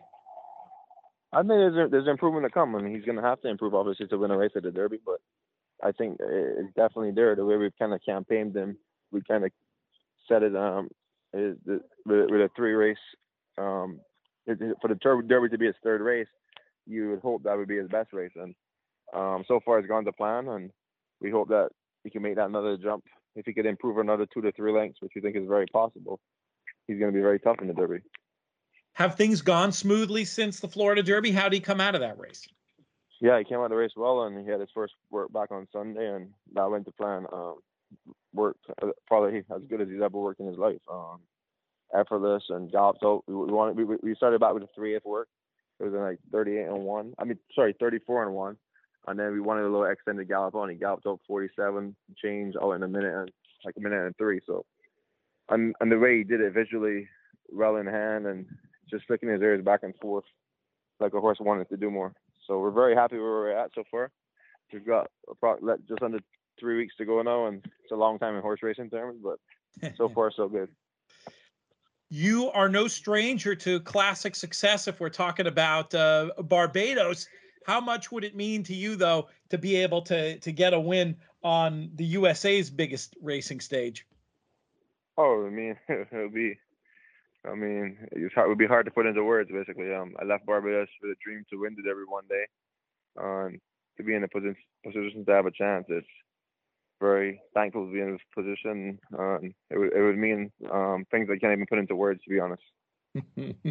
I want to talk about White Abarrio's pedigree for a little bit. You know, we see into mischief on the bottom side with with you know we've seen those horses be able to extend to 10 furlongs. Race day on the top by Tapit. Tapit doesn't actually have a Derby winner, but you know all those Belmonts and just a horse that you, you would think the mile and a quarter would be okay How does he look to you physically in terms of how far he wants to go, White Abarrio? Yeah, I mean, until you do things with any horse, whether it be two turns or grass or dirt, any any of those things, until you really do it, you never know for sure. But ideally, the way he runs and how he relaxes so nice, you would think the mile and quarter is well within his reach. Um, he's got speed, but he's got controllable speed, and that's very important when you want to get a horse to get a distance. He can rate very kindly, and he's going to be in a forward position once he gets away from there well. And that's the kind of horse you want from the Derby. What do you expect in terms of the pace? How far back do you think he'll be? He's shown himself to be very, very versatile. He's led gate to wire. He sat right off paces. He stalked and uh, came even from a little bit farther back, starting off fifth in the Florida Derby. Where do you want him to be? Ideally, you want him to be in the, in the, in the first flight. I mean, I think he's pace adjustable, so if they're going faster, he could sit three or four of it, four of it, and and if they're going slow, he could he could be on the leader right, right next to the lead. So he's very um he's a, he's a very uh, horse. He puts himself in a good spot. People said he's he's got good trips, but the reason he gets good trips is that he's able he's able to go fast if he needs to, and and, and still have enough to, to keep going at the end. That reminds me, Saffie, of a, of something a, a horse player once told me about about horses and trips. He said, "You get a lot better trips in a Ferrari than you do in a Yugo." you know, the, the, horse the horse can make their trip and and that's the thing about a push button runner like White Abarrio. So that that that's got to give you a little bit more confidence uh, as we head into the big day. No, most definitely. I mean, I, I agree 100. percent When you have the gears and the, and the and the speed to put yourself in a position, it it's very um it's much easier to do than when you lack speed. Saffie, thank you so much for taking time out of a busy day at the sale and chatting with us. Godspeed. We'll see you over there in Louisville. Thank you very much. Thank you. Take care. For all things Oaklawn Park, I go to my man Clay Sanders. Clay, how are you? I'm great, JK. How are you doing, my man? I'm good. I'm good. I miss you. I feel like I haven't seen you in forever. I feel like we were on a, a, a path of seeing each other like every two to three months, and uh, these last couple years, it feels like every time I see you, it's like it's been a year. Yeah, it has, and you know we were supposed to meet up at Keeneland uh, what, a couple weekends ago, and having a wife that's very into racing and a five year old at the racetrack is very challenging. You know, with Austin, uh, it's hard to get around. It's hard to move. It's hard to move. Um, I want to talk a little bit about a, horse that that uh, won the Rebel, uh, obviously at, at Oaklawn Park, and and didn't have such a good trip in the Arkansas Derby. To see what you thought about, but what do you think about Un Ojo as an individual? Do you, do you think he's the type of horse that could pick up some pieces in the Derby, or do you think he's probably a cut below? I think he's a cut below. I mean, there's obviously, you know, this is a horse that had an awful trip in the uh, Arkansas Derby. I think you really can put a line through that race. Uh, if you go back and watch at the top of the, almost on the turn, he got put into the rail. But I think these Arkansas Derby horses, to be perfectly blunt, I wouldn't use any of them on top.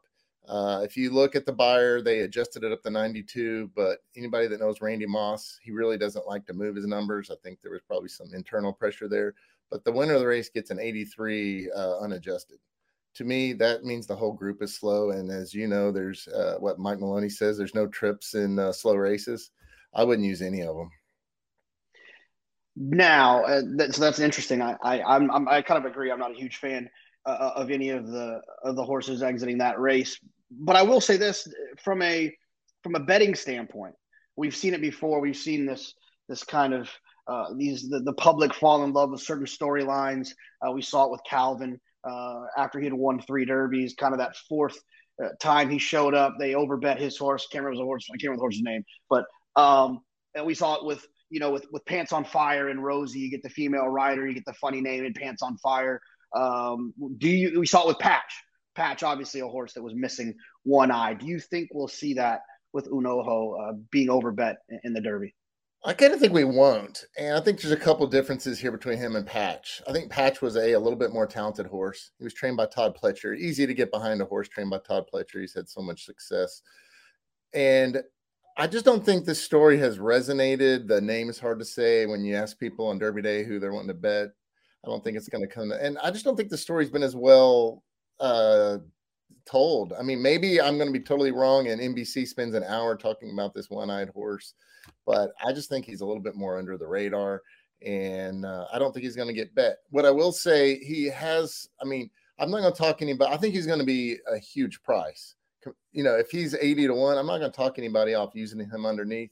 I think Barber Road out of the Arkansas Derby is going to be the one that's kind of the buzzy under horse that people are going to be king. They're going to be three to four x difference in price. I think they're similar horses. I mean, I mean, Un Ojo could have been run second if he didn't get sawed off uh, in the Arkansas Derby, and he finished ahead of Barber Road in the in the Rebel. So if I'm choosing between the two, I'm going to take the one with a higher price that uh, you know has probably the equal shot of hitting the board. Yeah, and, and obviously the Derby and the Oaks kind of bring out some new fans to, to watch these videos and to want to learn who to bet in the races. I will say this: it, it was a it was an accident when he was a about a one year old horse. When they're out on the farm carrying on, running into fences, doing all kinds of things, is how he lost his left eye. And I will, and I don't think it's going to make too much of an impact uh, on him as on you know does it affect him as his running style. I do think that I would think that they like to be inside because they can't see to the left and being able to see the horses to their right might be a little bit easier than passing on the on the outside where they can't see what's well, inside of them. Um, I think um, you're I think you're spot on, JK. If you go back and watch all his replays, he's always glued to the rail, which I mean, I think that's why he's actually done pretty well. He's getting he doesn't have to run as good a you know Thoro-Graph rag number because he's glued to that rail. And if you think about in the Derby, being glued to the rail, everyone's trying to avoid it. Maybe he gets you know a run up and gets a kind of clean trip up on the inside to you know run fourth or fifth. I could see that happening, and I think you're right about the the trip possibilities. So you've heard it from the Prince of Oaklawn Park. We're tossing all the Arkansas Derby horses. Yes. Good luck. all right. See you guys. Thanks. See you. All right. Good. Appreciate it, buddy. No sweat. Be well. I'll see you soon. You playing this weekend? Oh yeah. Okay. All right. Cool.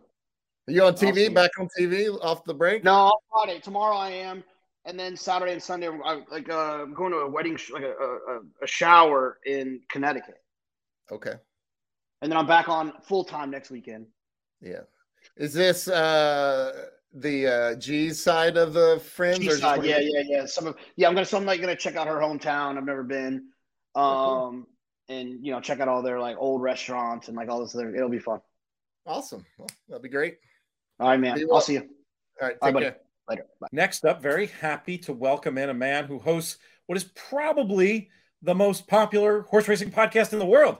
If we're uh, looking at numbers, he we have the pleasure of distributing it here in the USA over at inthemoneypodcast.com. But you know him from a lot of other places too, including the NBC coverage of the Kentucky Derby. Nick Luck, welcome to the show.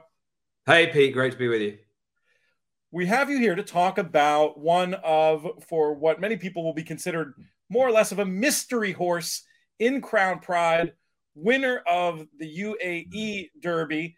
Is this horse a serious contender for the Kentucky Derby? I think he's a serious ish contender for the Kentucky Derby. he's the fourth Japanese trained horse to run in the race.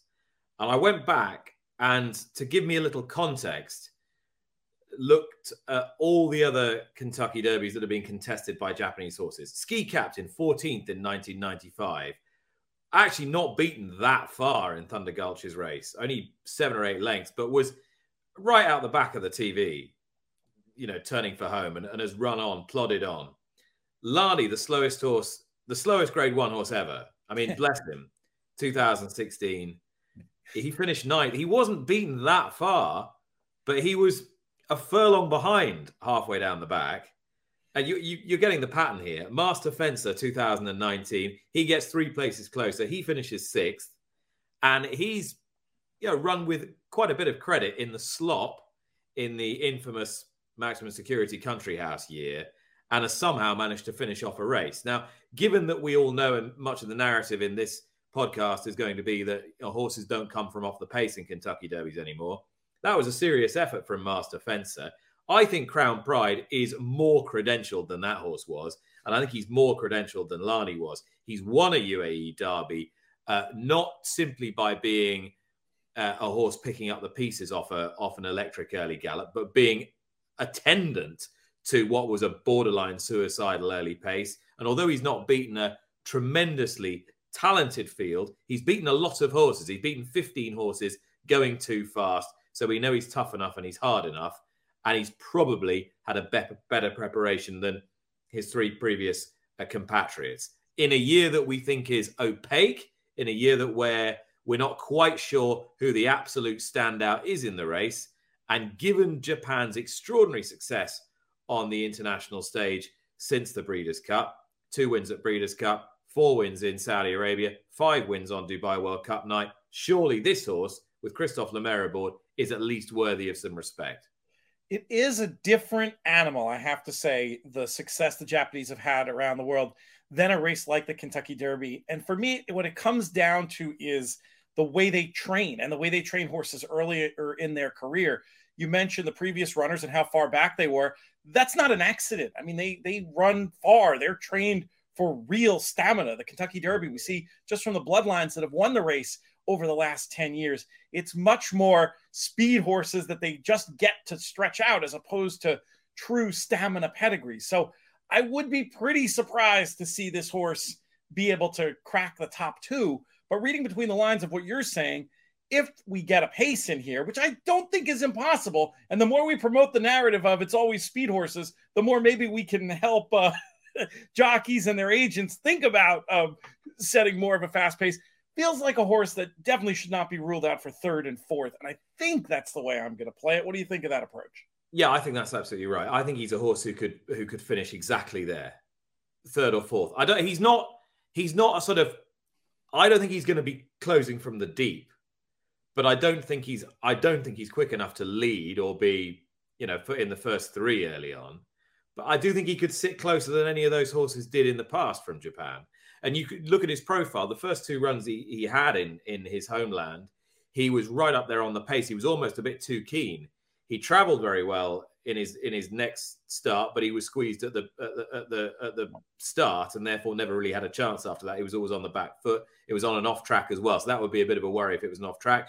And then last time in the in the UAE Derby, he, tra- he travelled well. He moved well through the race couple of interesting things. There's a big positive jockey up switch. Christophe Lemaire takes over from Damian Lane. I think that's a, a big positive. He had to go wide in the UAE Derby, although the overall time was slow and he didn't post anything flash in terms of the sectionals. Uh, you know, as I say, he's a horse who attended a, a very sharp early gallop, and his jockey didn't get him to change leads down the lane. So if Lemaire can ride him, you know, with all his international gull and experience, get him to change leads and finish off, then I think he's a horse who could who could run quite a big race the time figure from the UAE Derby, one of the most interesting puzzles. It should be in in a book to study for figure makers, as far as I'm concerned. But because it's such a hard place to make figures with the way the atmospheric conditions change from the beginning of that card to the end of that card. In another interview, we had Michael Adolphson talking about how the bias seemed to change on the night, going from uh, going from a rail that seemed excellent to a rail that seemed like maybe it mm-hmm. wasn't the place to be. And you can just see looking at the times the horses ran, they don't they don't make a whole lot of sense. The various digging I've done, if you made me guess a time figure the Crown Pride ran in the UAE Derby, I'd say it was probably around a 92 Beyer. I mean, there's a lot of guesswork in that. It's not wildly off what one would need. And then, of course, you have the, the other question originally I was thinking, okay, if it was a good rail Dubai, maybe you do want to upgrade him for being wide on both turns. But as the track was apparently changing through the course of the night, I don't know if that's healthy or not. But does that hypothesis sound about right on the Beyer scale that that was yeah. maybe a low 90s effort? I don't think the form's brilliant, but as I say, there were a lot of horses in the race. He's beaten 15 rivals. It was an unusually big field. And as I say, I, I don't think anything's really gone right for him. He didn't really get uh, a draft into the race. He he was very wide. Uh, he sort of had to make his move into a into a quickening tempo, and then the pace started to collapse around him. And he was yeah.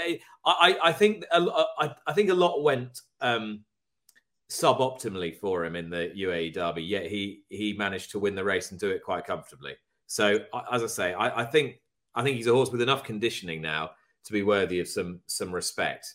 And it, you just feel that every time now Japanese horses go abroad, they're just knowing that little bit more. It's not an accident they've gone 14th, 9th, 6th in this race. Right. Uh, that's the most unscientific reason for why this horse should run well. But, you know, back it up with what they did in the Breeders' Cup. Marche Lorraine was completely unfancied by everybody in Japan, let alone anyone in America. and then in, in, in Saudi Arabia and then in Dubai. And the breadth of trainers and owners and breeders represented by those horses as well. It's not as though it's just one. It's not like Wesley Ward at Ascot or Charlie Appleby at the Breeders' Cup or whatever. It's it's a huge, huge breadth of, of, of trainers because you know no one barn can have more than a certain amount of horses in Japan. So uh, the the strength they've got and the depth that they've got and the the breadth of talent across a, a an enormous spread of people is pretty striking now. And I think they should be any any horse coming out of Japan in any big race around the world now has to strike fear into the hearts of any any of the locals. It's a fair point. Last question. What price do you think this horse will be on the day? Is there any chance the Japanese narrative takes over and in a open looking year, this horse becomes uh, fancied and bet down, or are we looking at a 30 40 to one shot? Don't you think that? Don't you think that US horse players, particularly in this race of all races, are still are still amongst the most parochial in this regard? It makes sense. Uh, it definitely makes sense, especially because a lot of people betting on this race don't know what happened at the Breeders' Cup, let alone in Saudi or Dubai. And it's not the Breeders' Cup either Right. you know, and and also there, there there's still something of a delayed delayed reaction, isn't there? It takes people a while to cotton on. I mean, people are still betting Aidan O'Brien horses at the Breeders' Cup, thinking that it's 2001 or whatever, or 2002, even though statistically now his chances of training winners are there. I mean, he. Anyway, we won't go into all that, but you know what I mean. So I, I still think this horse will be a big price. It's going to be fascinating to see how he gets on. Look, he'd be thirty to he'd be thirty to one, won't he? Thirty, you think? What do you think?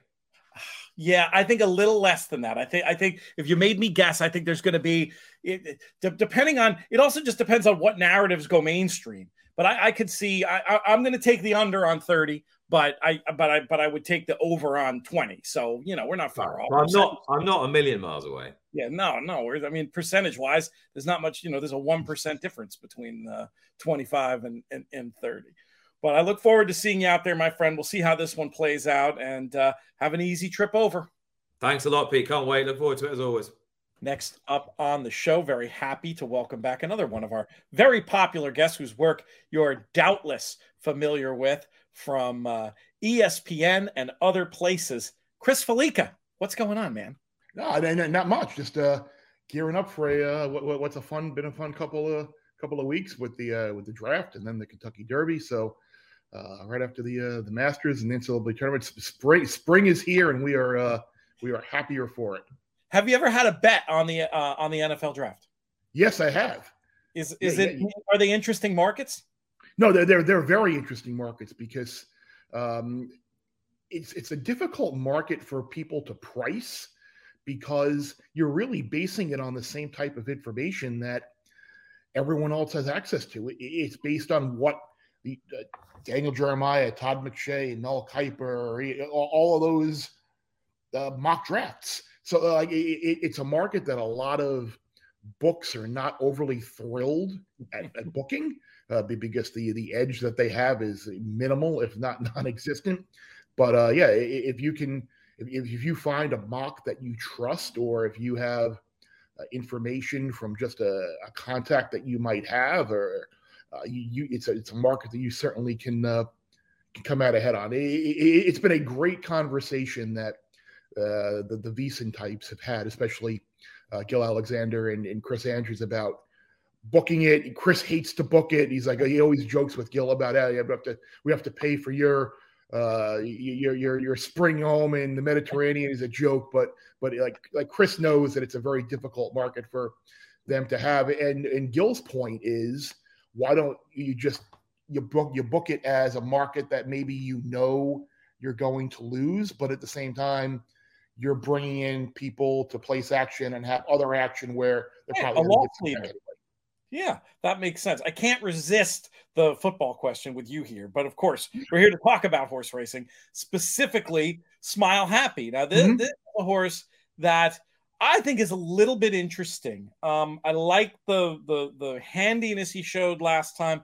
I can't tell you exactly why he's supposed to beat Zandon, who beat him on the square with the tougher trip last time, but you know, at a big enough price, I'd I'd get involved. You sounded a little bit less interested than I did when we talked about him off air. Give me your yeah, uh, yeah. I, I I mean, he's got positives and he has negatives. He, the positives obviously are He was had a great two year old campaign. He was well bet in both both instances. He he, he won a, a grade two over this track uh, easily over Classic Causeway, who's gone on to have done some nice things as three year old, and, and Waynabarrio's as well. Uh, who, who, has a who has a, very nice three year old campaign as well.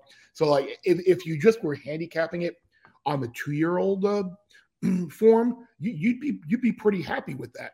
I mean, one of the things that I like looking for uh, in a Kentucky Derby horse is a horse that maybe they haven't won over the Churchill Down surface, but maybe they have run over the Churchill Down surface and maybe they've run really well. So he has that.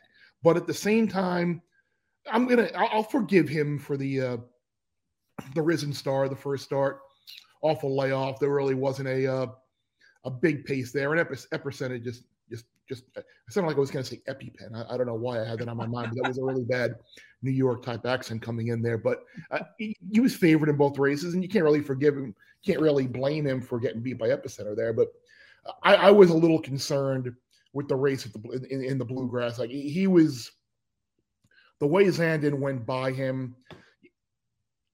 You would have to assume that Zandon and, and a couple of others maybe in there are just better than him. So I'm not going to fault anybody that likes Smile Happy or wants to use him maybe second or third or fourth in the uh, in the exotics and the supers and tries because he'll, he'll probably be a, a, fairly decent price in this race. And I think the way that he will be ridden it from off the pace is he can pick up uh, a couple of pieces late. I, I don't think he can win.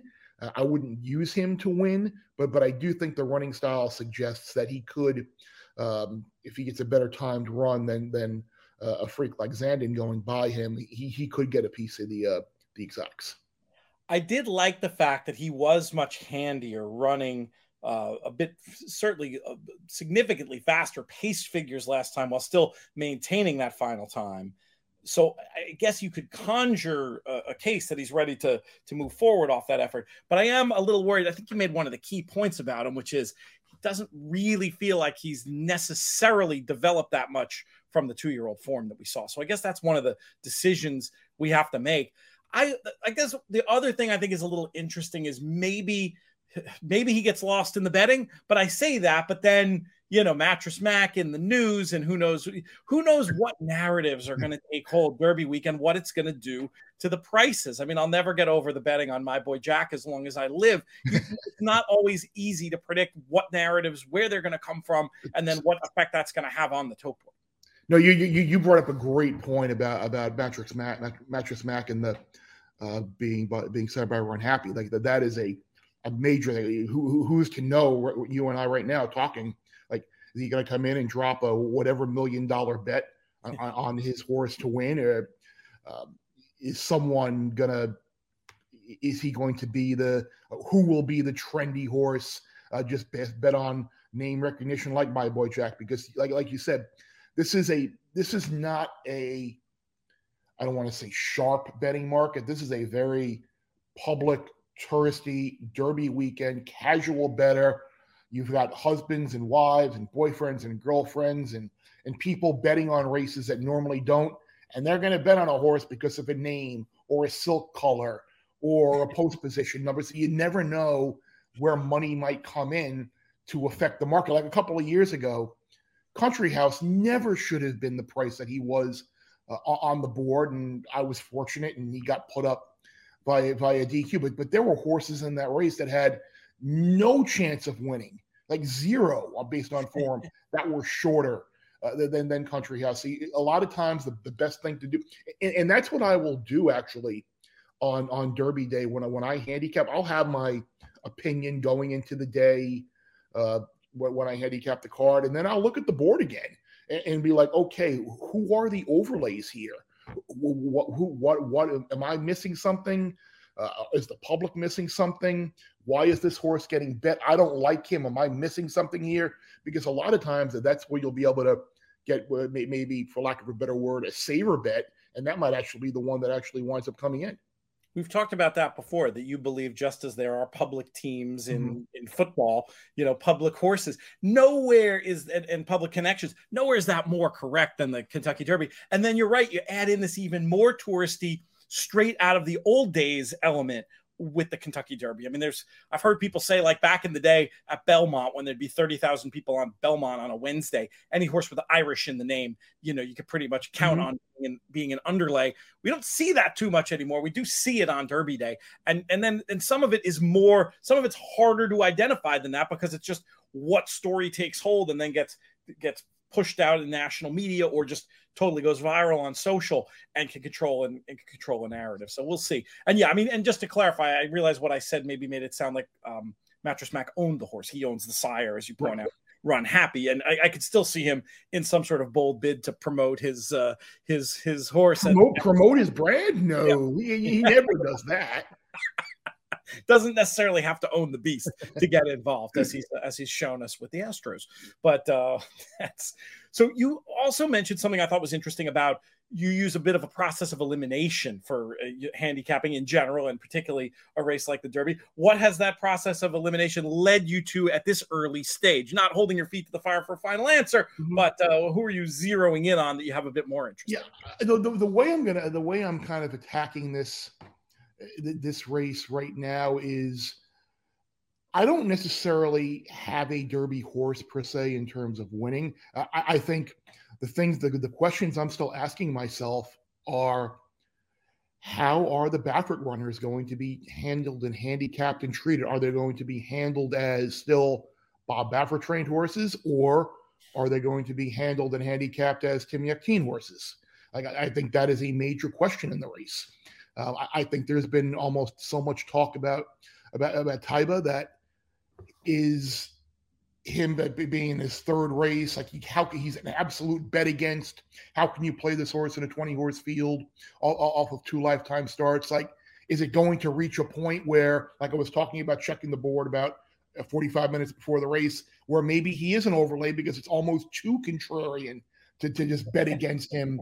And maybe there is some value with, with him. So the, the one thing that I think I have settled on right now, and I've, I've mentioned Zandon's name, I don't know if he will win, but I feel pretty good about him running his race and finishing in the money. So I think right now, how I plan on betting the race is kind of using Zandon as like a key uh, in like tries and, exa- and, and exactas and triples and, and put him in a spot where, where if he hits the board, I'm going to be in a pretty good spot uh, with, with, a lot of coverage on top to um, ultimately win the race, to ultimately win my wager. I think Cyberknife is a horse that uh, is going to get a little bit of a, uh, a wise guy type play. And and look, he, there were a lot of eyebrows raised uh, off of his uh, his race in, in, in Arkansas, but at the same time, you kind of go back through his past performances, and you can kind of like say, okay, that it, it, was a natural progression. Like throwing him in the stakes race off of a maiden win, that's not necessarily a spot where you're going to have success.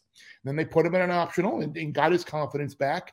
And, and then he ran unbelievable um, in, in the Arkansas Derby. And now uh, blowing away Barber, uh, Barber Road and, and beating Secret Oath. There's some nice horses in there. But, but I think, again, is there going to be a narrative? You, about we mentioned Bob Bob Baffert before. Like, is there going to be a Brad Cox narrative about okay, he should have gotten he should have been the winner last year. He got robbed. He got it by default now. Is he actually going to win it for real this year? So all the all these really interesting narratives and storylines, like, like we were talking about, really do affect the uh, the public sentiment and the and the wagering on the race. Looking forward to seeing you down there, my friend Chris. Absolutely. Thank you so much. Take care. Mig, I miss you. I miss you too, JK. I'll see you soon.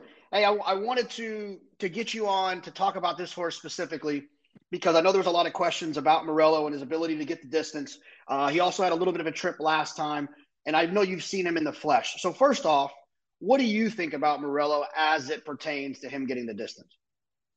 Well, I, I from a physical perspective, I have a little bit of trouble seeing him one mile and a quarter. Uh, I think he's a, a, very talented young horse. Uh, did a lot in a very short period of time forgive him his Wood Memorial, completely blew the break uh, against much tougher than he had faced. Then tried to middle move. That never works. Um, so I put a line through that. But looking at him from a physical perspective, I have a hard time seeing him want a lot more ground. Um, the one thing that makes him an overachiever is he looks like a jockey's dream to ride. He just waits on the rider. What do you want me to do? I'll do it, which is kind of interesting being by Classic Empire who was a little quirky, a little tricky to ride. He's completely opposite. If you want him to do a little more, he does a little more. You want him to relax, he comes back to you. Um, so horses like that will fool you and get more ground just because they do things so properly. That's a great point. I'm glad you mentioned that because obviously running in the Kentucky Derby, having a horse that listens to his rider is half the battle of getting the mile and a quarter. Am I wrong or right? Oh, absolutely right. You don't want a horse that gets too keen, pulls too much, 20 horse field, which the Derby always is. You still want to come out running. And some horses, if you come out running, you've turned them on, you can't turn them back off. When you have a horse that can turn on and off like that, that certainly is a huge advantage for a rider. You know, you can come out, grab your position, then when you put your hands down, he's going to come back to you as opposed to running through the bridle. Um, I like the horse very much. Uh, pedigree wise, says he should stay the mile and a quarter. Looking at him physically, I don't really get that impression. Um, but I do think that he's a horse that we're going to hear a lot from throughout the year. No horse goes from breaking their maiden and take the steps he took in such a short period of time unless they're very talented. I always go back to this. They knew Mike Tyson was going to be champion of the world one day when he was 15 years old. He still fought 20 pretty, you know, pretty easy fights before he stepped up with a much stiffer competition. I equate horses to that. They still need that process to either learn, get physically fitter, certainly mentally stronger. Um, so he's very talented. I'm just not sure he's a Kentucky Derby horse. And so, as, and we talked about the distance. You've expressed, you know, the pedigree, uh, the fact that he's kind of push button, the, the physicality of him is your biggest concern. Um, and I learned this from you, and I, I, I, like to try to throw it in as often as possible. But that one turn mile, uh, I've always felt like the one turn mile plays much closer to the mile and an eighth than it does to a seven furlong race because of that long stretch where horses don't get to slow down going into the turn. Uh, does that give you just a little bit more confidence the way that he handled that one turn mile that maybe, just maybe, he could get the mile and a quarter? Or does the physicality of him kind of outweigh that? Well, you know, it, it's a great question. Um, again, I'm a fan of the horse. I, I, I, look at him and I go, man, I'd like to ride him because he just seems like a horse that, uh, again, I'll go back to it, a jockey's dream. That being said, I'm not seeing a mile and a quarter horse uh, under any circumstances. Uh, I've been wrong before. I'll be wrong again. He will not be, if he does run in the Kentucky Derby, he will not be in my top four. Well, that was, that was the question I was going to ask you. Is he a user a toss? It sounds like the MIG is going to toss him right out of that window at Aqueduct, huh? Well, again, uh, and I don't want to be uh, taken the wrong way. I'm a big fan of the horse, and I do think we're going to hear good things from him.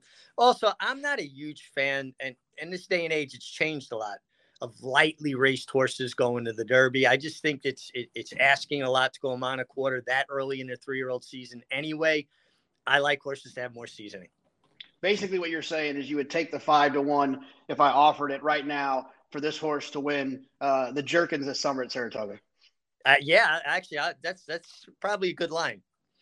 All right, Mig, I appreciate you taking the time. I miss you, buddy. Hopefully, I'll see you soon. Look forward to it. Next up, we have a returning guest whose opinion I'm really eager to get, not just about the horse he's here to speak with about uh, nominally for this segment, but uh, the contingent coming over from Dubai. He is from uh, Dubai Racing TV, from a fantastic Twitter follow over at Adolphson Racing. Michael Adolphson, how are you, my friend? Doing well. Always glad to be here and um, and chat not only international racing but especially Derby Week. Uh, we have such great racing uh, coming up over there, and I'm in a unique position where we have some horses that I've seen recently run here that are going over. As recently as this morning, from what I understand, is that right? were you there for Summer is Tomorrow's work? I was. Uh, I've been there for his last two works since the uh, his two works periods since the uh, UAE Derby.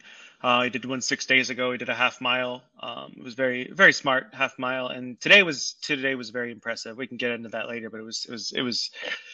Oof, uh, I was not expecting that. That's interesting. That's very interesting to hear. But as you suggest, I think we should back up first a lot of people watching this podcast who watch racing a couple of times a year, they're not going to have heard of this horse, Summer is Tomorrow. What can you hmm. tell us about him, more generally speaking? Uh, he's well seasoned and he's kind of like the international product. So he's um, uh, I think that's a cool aspect of him. He's born in the states. He's an Airdrie bred. Um, uh, Brereton C. Jones bred him. Um, he's a son of Summerfront, um, and basically he was he was born in the states. Um, and he was sold in by a French company in the UK because of COVID. Uh, Arqana sold him in in the UK at Doncaster um, last year, and um, he was or two years ago he was broken and he was broke in Ireland. He's trained by an Indian in Dubai.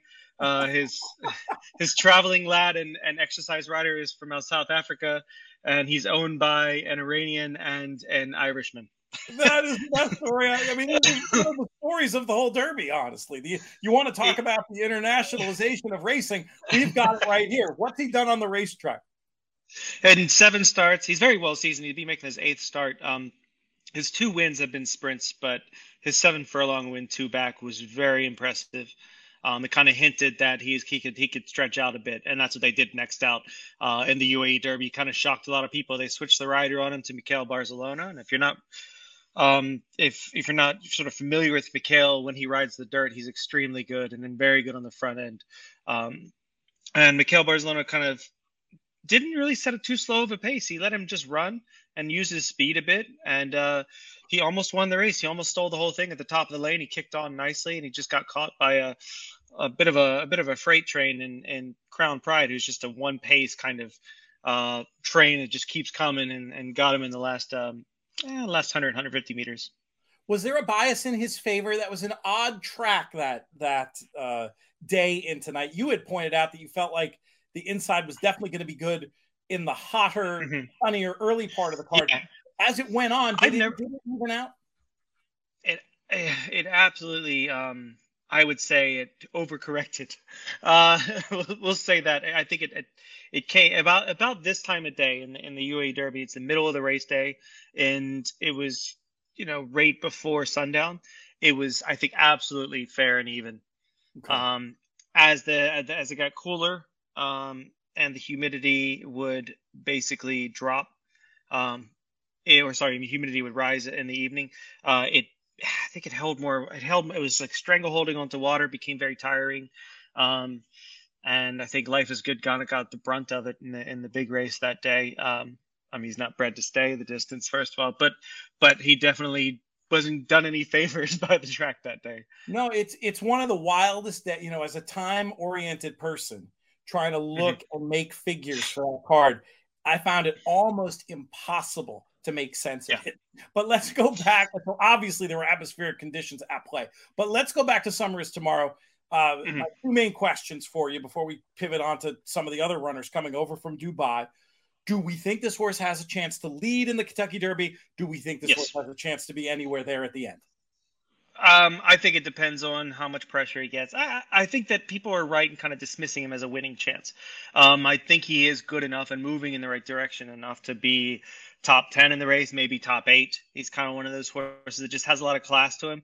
And he's really done the only races that where anything's gone awry. He had either, yeah, I think he had some feet issues, um, things that really weren't in his control. He's a genuine type. Um, I always find it interesting that, that he's actually bred to be a nine furlong grass horse. You know, he's out of a, he's out of a full sister to um, uh, I think was the name Bigger Picture. Um, is a won the won the United won the United Nations a couple years ago in 2019, and he won the Elkhorn I think uh, three years ago tomorrow.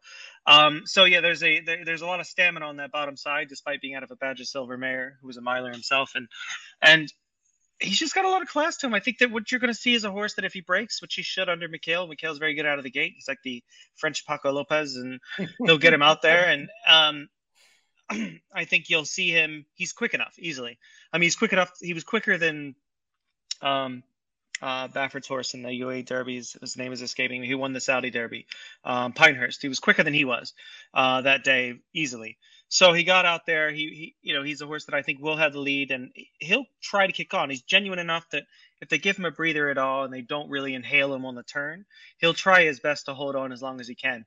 And my hope for my friends who are connected with the horse is that he just has a good showing. He doesn't finish last, and he finishes a good, you know, eighth, ninth, you know, maybe even picks up a check, and I think sixth or seventh. You know, I I don't I don't know how far it pays out, but I I do think that he's a horse that if you're going if they if they they leave him alone or if or if the track comes up wet because he's bred to be a mutter all day long, uh, he's a horse that will last longer than people expect. It just has to go his way, and they're they're kind of the, the win players are right to dismiss him. Tell me a little bit about the workout you saw this morning. It sounded like you were impressed. I was very impressed. Uh, he went out with a horse named Beauchart, who's a, I would say, the equivalent of like a high allowance level older sprint horse. Um, you know, is a horse that used to be one of the better sprinters in Dubai. Now he's a seven furlong mile horse as he gets long in the tooth. But he went out there and he was supposed to follow Beauchart. It's really quick, little Bo, little Dubawi, and and he passed him before they got to the bend, basically, and then just opened up on him and ba- basically the, the, the instructions were go 13 12 12 12 uh, basically 13 12 12 um, 12 and then two 11s to finish up for the six furlongs.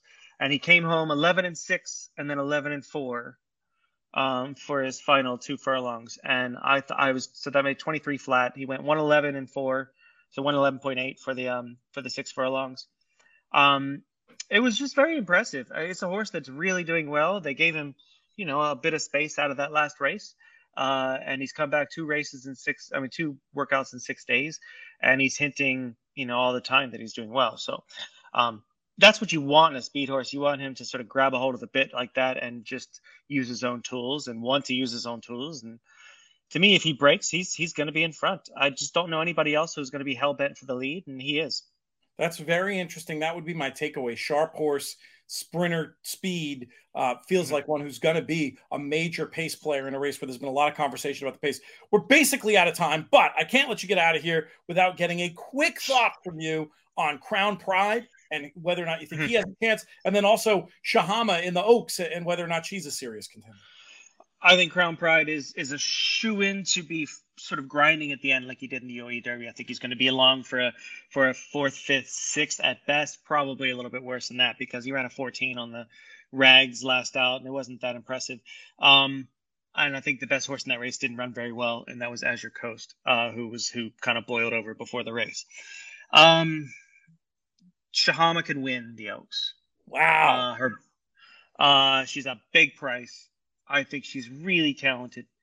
I mean, she's a almost five hundred thousand dollar um, half sister to Lookin At Lucky. She's a beautiful money. She travels really well. It all depends on how well she shipped over there and how well she's adapted into Pletcher's program. And Pletcher's really good at picking up horses. We've seen this from other barns. So if he thinks she's good enough to run in the race, he's not going to run her unless like he can tell the owners we have a shot in this race. And to me, she's a true nine, 10 furlong filly. She's going to be humming along at the end. She's going to keep trying. I'm hoping that Adrie de Vries keeps the ride because he's one of the better riders in the world on any surface, and um, he could easily. I'd love to see him go over there and finish in the money. But yeah, I think that that race is ripe for a big upset because a lot of the big names in it are going to be hammered at the windows. Michael, fantastic stuff. We hope you're here Derby week. We'll follow the training of these horses, maybe bring you back on for something, maybe on the plus side to just give your thoughts on how the Dubai contingent and others are training heading into the race. Really appreciate your time today. Glad to help out.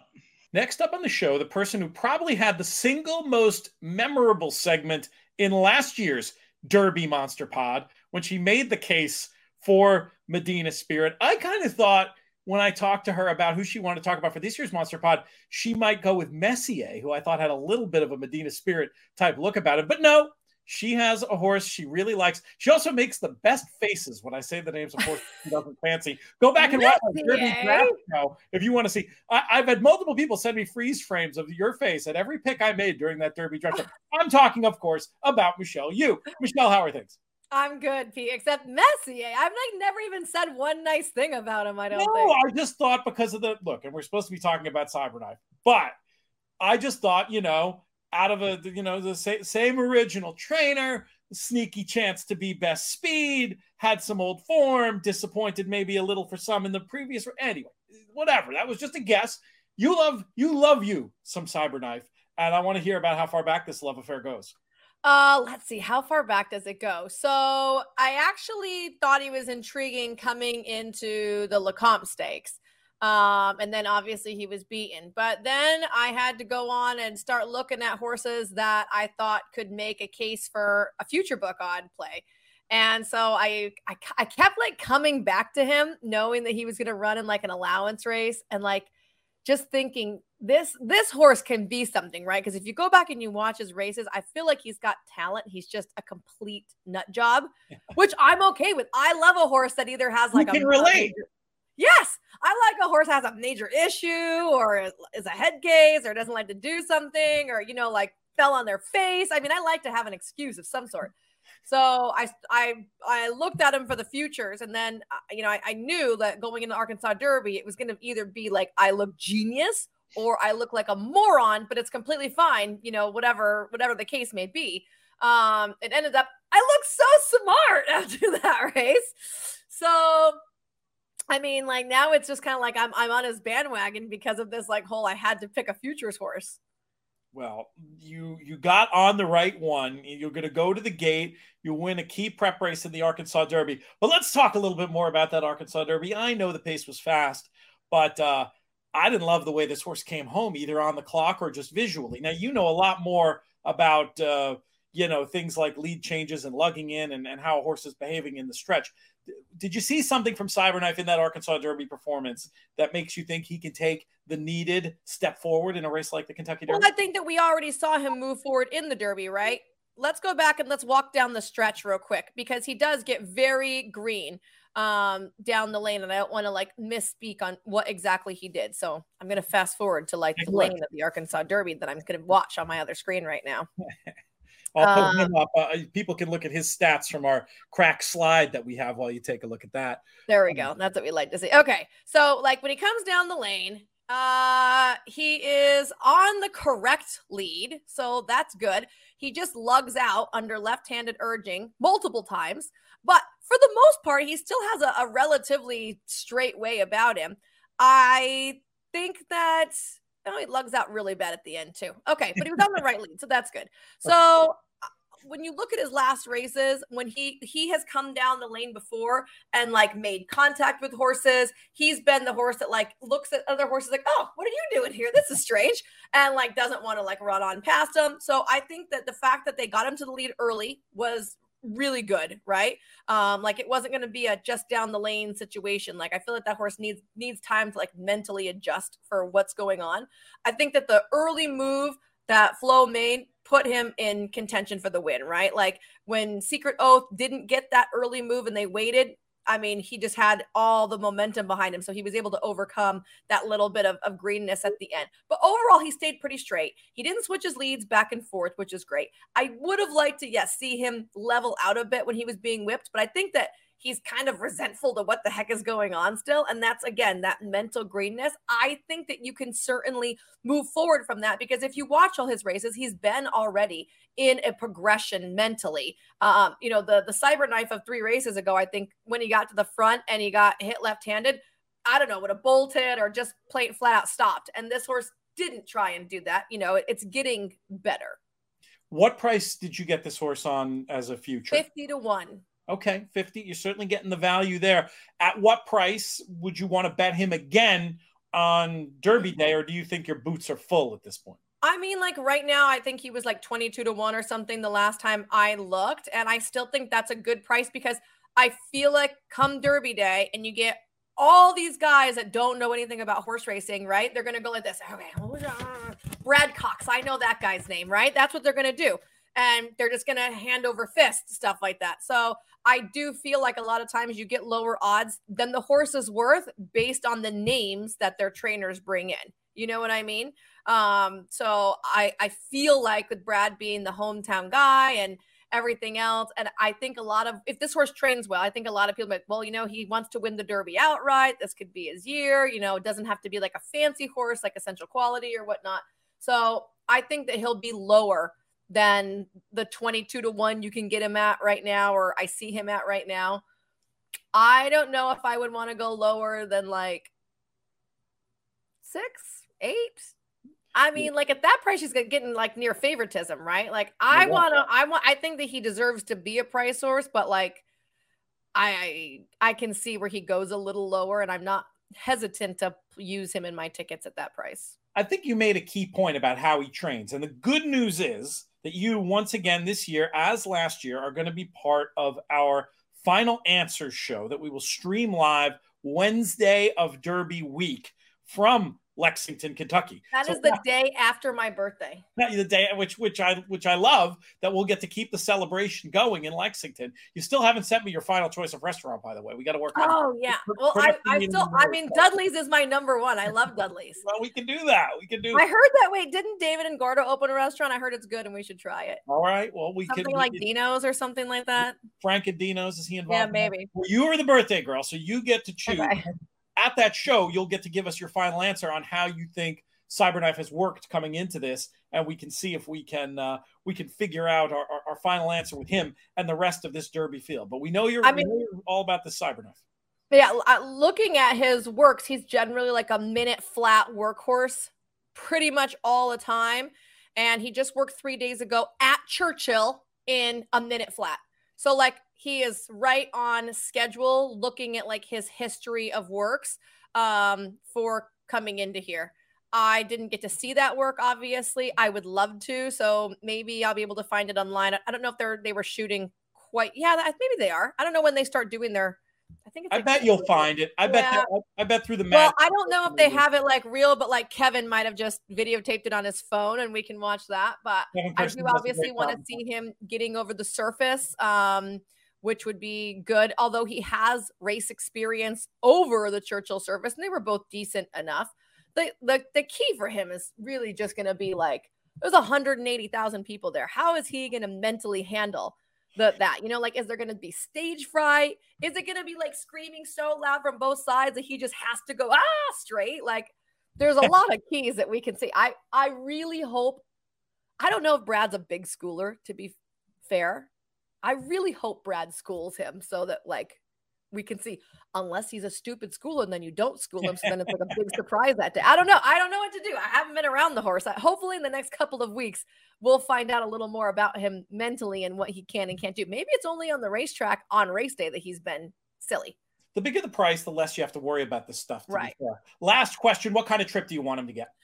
I want him to have a relatively forwardly placed trip, obviously. I don't want to see him more than like five lengths back. I, I mean, unless there's someone out there, you know, guns a blazing, but I don't want to see him try and pick up through or around 10, 12 horses. You know what I mean? Like he needs to be the first several. And I want to see the, the jock move early on him. So uh, none of this wait till the top of the lane crap, right? I'm not, I don't, I don't like that. I, you got to move early. Like, let's get going, especially because this horse, it looks like you have to keep riding him. There's some horses that like you ask them to go and they give it to you and you don't have to touch them again and they're just guns a blazing. Um, I feel like this is a horse that you got to keep like reminding him, hey, by the way, your job's not done yet, dude. Mm-hmm, mm-hmm.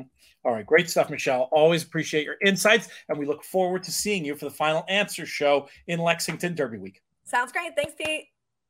Next up on the show, a guest who is always extremely popular when we have him on these airwaves. He was here just a few weeks ago talking about the beginning of the Keeneland meet, and he's here now to talk about Charge It's chances in the Kentucky Derby. He is professional horse player Mike Maloney. Mike, what do you think this horse's chances are? Pete, for me, uh, Charge It is a use. Uh, he's not a key. He's not one of my A-list contenders, but uh, he's a horse that has enough upside that I'm afraid not to include him. Um, his, you know, he's had three starts. I see a nice progression in his races so far. He narrowly lost the maiden race, ran an 83 Beyer, came back, broke his maiden with a 93 Beyer then moved into the Florida Derby, not only moved from a maiden race to a grade one, but it was his first time around two turns. So a big ask. And the horse ran well, you know, in the, the you know, the Florida Derby, I don't think is one of the fastest preps for the Derby this year. Uh, don't think it was one of the deepest preps. So um, that's a negative for Charge It. But um, I was, you know, I thought he ran well in there. He, as as you would expect from a horse making his third lifetime start and, and first time around the turns, he looked a little green early in the race. Didn't seem uh, real comfortable sitting in the pocket down the backside, and was a lot more interested in running when he was pulled out and kind of produced at the top of the stretch. Um, being a son of Tapit, I would expect continued improvement.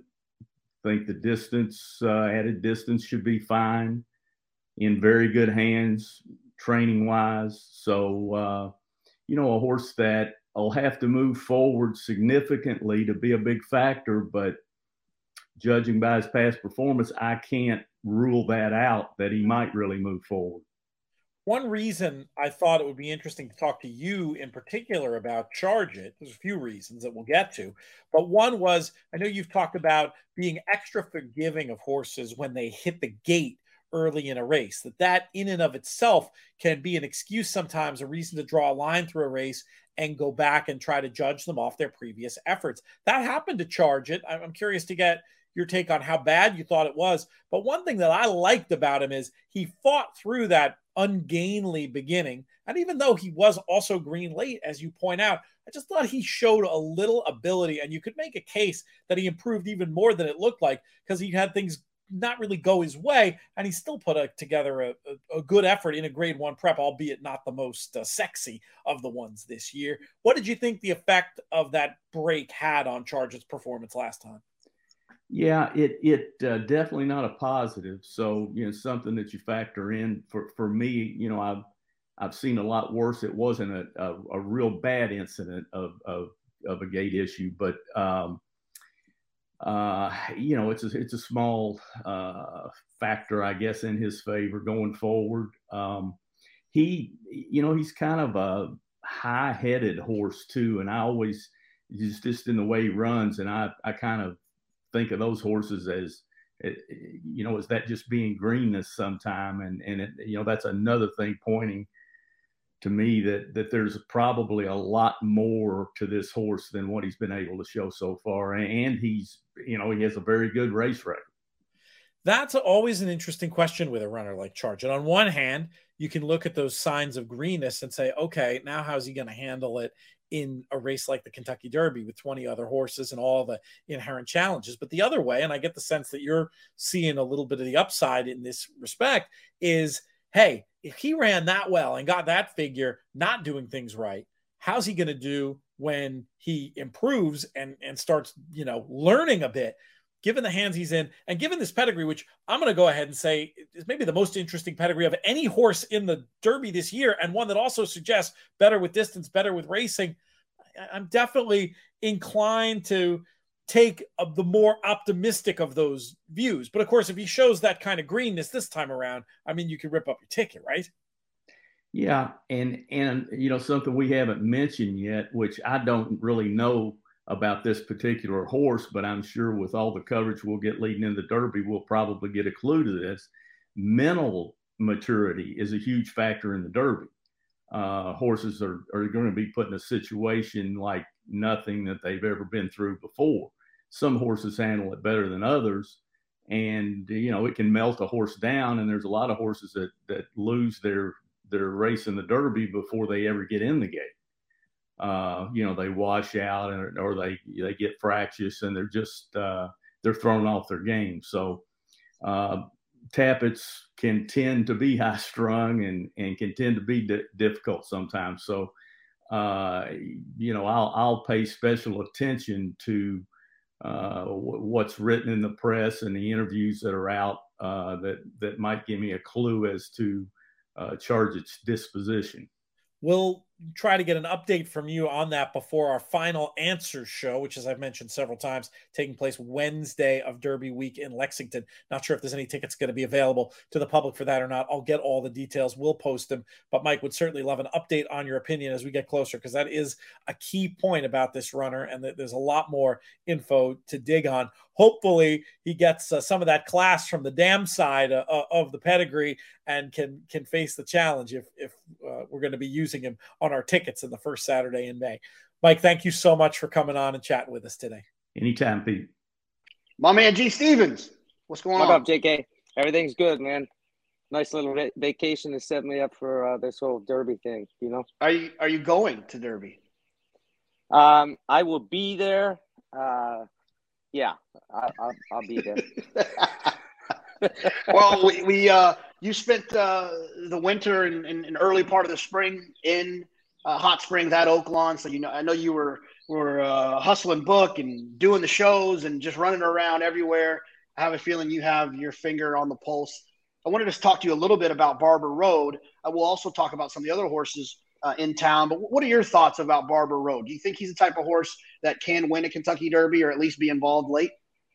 Uh, he's going to be involved late. Um, you know, it, it looks like to me there is so much speed um, in this Derby. You know, I mean, at least it's going to, and there's always an honest pace in the Derby. And I think it's going to be more than honest uh, this year, JK. The thing that worries me about this horse is uh, trips, the trips he's been getting, you know, uh, and then finding trouble even late in races. And that seems to be his MO this year. And I can't knock him. He's a little bulldog. I love the horse. And, uh, and I'm a fan of Johnny Ortiz. He's full of energy. And, and uh, this horse is, you know, it, it's a dream come true for him to be running in his first Derby and, and everything. So it's a great, great story. Young trainer. Uh, and, and it's just kind of blasted onto the scene. I remember um, this time last year he was he was uh, a little frustrated. You know, he was just really starting to get some decent kind of horses and, and getting a, a following and stuff. But uh, back to Barber Road, you know, I I thought that um, inside the the final furlong, um, going back, I've watched that stretch run. Uh, I don't know how many times, but a lot. And you know, I, I couldn't understand why he got the leaning in, and and even on the chart it says lugged inside the 16th pole, and Reylu was getting after him right-handed. So I, I hope that Reylu, and I, I'm not being critical, but I guess I am. You know, I, I think that he should have been a, a clear second.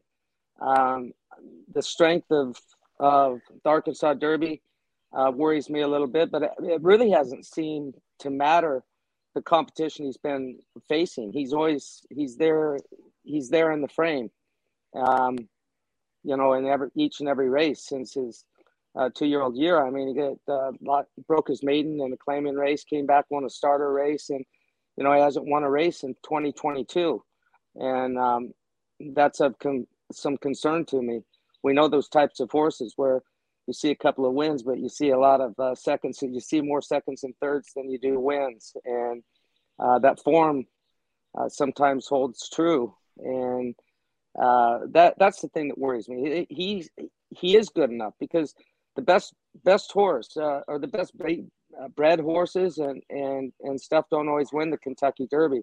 We've seen horses win the Kentucky Derby that never never win another race in their career.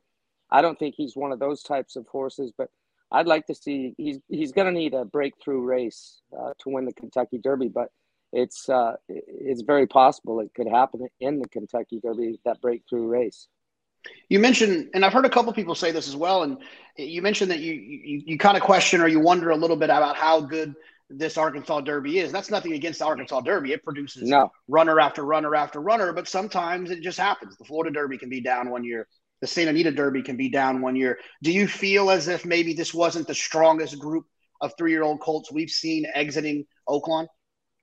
Listen, I, I think Cyberknife is a, a, a, very good colt, and I, I think he's going to continue to improve. I don't think we've seen the best of him. He's another horse that, that could really jump forward, uh, but he's he's been hard to handle at times. Uh, and Brad Cox has made it well known that he's a little bit of a mental case and he put everything together. But as soon as he made the lead, he started wandering around, you know, uh, inside, outside. And, and, um, Flora, I, I think even with more competition, it's going to make cyber uh, better competition. It's going to improve Cyberknife. I, I think uh, I've ridden horses in the past that, you know, uh, got themselves in trouble against cheaper horses because they made the lead too early Whereas if you're facing better competition, you have a target, and the longer you have a target, uh, the less time they have to think about screwing up. It's like the kid that, uh, you know, um, is a great athlete, and, and he's so used to just toying with his competition that uh, he starts slowing down. Let's say it's uh, even a track star. Uh, I got this one wrapped up and starts showing off or whatever. He's almost reminds me of a show off that uh, and and when you face better competition, you have time to show show off. You learn a lesson, and um, you know he'd been beaten a couple of times that they were disappointed in him, and he showed up on the day of the Arkansas Derby. And and I don't think that we saw probably even 90% of what he was capable of. And I, am sure Brad's happy with that because you don't want their best race being the one before the Kentucky Derby. You want it to be on Derby Day. A little bonus coverage since we have you, Gia. We know how close you are to the coach, D. Wayne Lucas, and we know how much, uh, obviously, winning a Derby uh, for him, but then also um, just being around, hanging out. We've heard it on the Fox shows. You've been spending a lot of time back there in Coach's Barn. What do you think about Secret Oath? Do you think that we're going to see a bounce back performance from her in the Kentucky Oaks? I, I think she's most definitely going to need a bounce back uh, performance in the Kentucky Oaks. Listen, I think there's a couple of fillies in the Oaks that would make all these colts in the Derby run. I'm not so sure that that uh, it's not going to be just as exciting of race uh, as as a just a pure uh, fan of the sport and, and fan of uh, fillies, especially when they're good fillies. Um, I'm, I think I'm going to enjoy the the Oaks every bit as much as um, as the Kentucky Derby. But uh, Wayne, you know, he's he's almost gone back to his youth. I, I called him uh, here about a week ago, uh, just before the the bluegrass, and and uh, he was he. All he said, I'll just tell you what he said. Uh, you know, I, I think that Secret Oath overcame some rides at Oaklawn Park and still won, and she couldn't overcome. He said, I still think I ran the best filly on the day, and he says, I'm not so uh, so sure that I didn't run the best filly, um, you know, or, or, the best horse uh, with the Ethereal Road and as well. So you know he and he's made changes on both the Ethereal Road and with Secret Oath, and he used to say, "Listen, uh, this was a date. This wasn't a marriage. so uh, that that's uh, you know he said it to me a couple of times. Uh, I'm sure. I'm sure he broke. I'm sure he broke up with you a few times as well. He he he broke some hearts. He broke some hearts during his career, and it didn't it didn't matter. He, but, but that didn't mean you weren't gonna get another chance, if you know what I mean. That's beautiful. Gee, I appreciate you taking the time. I look forward to seeing you as soon as possible. All right, JK. We'll see you soon. Okay, take care when you look at this year's Kentucky Derby field, one of the horses you'll come across, Tiz the Bomb, you'll you'll see, and you'll have a big question. Our uh, horse won on a synthetic surface last time. Is the horse going to handle the dirt? And why speculate when you can ask someone who's sat on his back? Brian, how are you? I'm good, Jonathan. Yourself? I'm doing well. I'm doing well. Tell me a little bit about Tiz the Bomb. I know you you obviously rode him last time in the Jeff Ruby Stake Stake, which is my favorite race name. Um, but you also worked them last time at Churchill Downs on the surface that the Kentucky Derby will be run on. How did he go? Yeah, he worked well. You know, he's done all his he's done all his works in the mornings over different dirt surfaces, and he seems to get over Churchill really, really well. He worked a, a nice smooth half last week in 48 and some change, and you know he did break his maiden by 14 on the dirt over at Ellis second time out. So we uh we just kind of have to go into the to the Derby optimistic and, and knowing he's doing really, really well and and kind of just go from there. Um, from a distance standpoint, obviously every horse will, except I guess maybe for Epicenter, who went the mile and three sixteenths, will have to kind of answer that question of, of the mile and a quarter. What's your your your your your kind of your thoughts on whether or not Tiz the Bomb will be able to handle that uh, that added distance?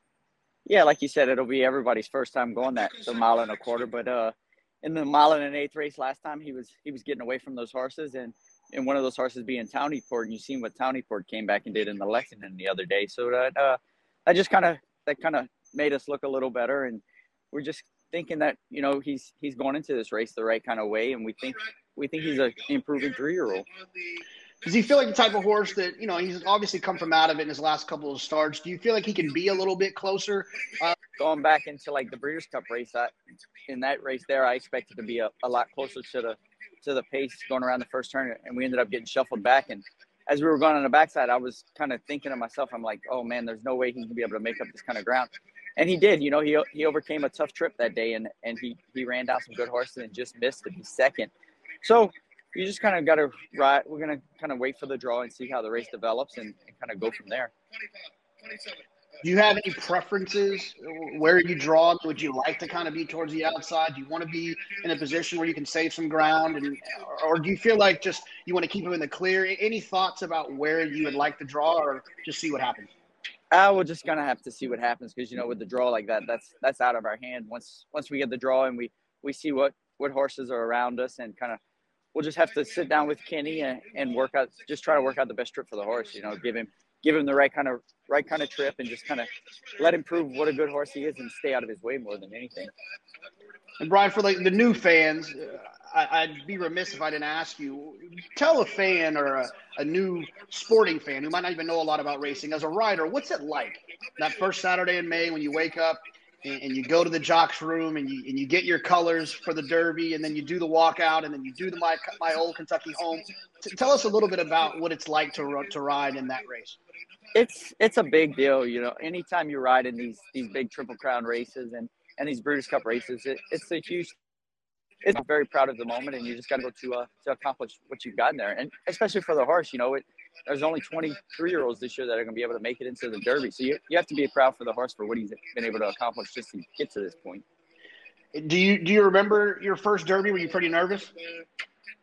Yeah, I, you know what? I actually wasn't really nervous. I rode a horse for uh, for Mr. Tom Benson, the owner of the Saints. Actually, it was my first Derby, and and they made it really easy on us. You know, we had a we had a party a couple nights before the race, and we just all went into it with having a lot of fun and, and, and enjoying the moment. And I think that's kind of one of the biggest things that I've learned over the years is, you know, I've, I've ridden a lot of really big races. And Ian Wilkes, the, the, when we won the Breeders' Cup Classic, that was the best advice he, he gave me. He legged me up on Fort Larned that day, and he goes, you know what, just go out there and have fun. And when you ride for, for those kind of guys that, that don't put that added pressure on you and, and just like they tell you, you know, we've made it this far. So just go out there and, and have fun. You you kind of have an idea of what's gonna what's gonna happen. So just give the horse the best trip and, and have fun with it.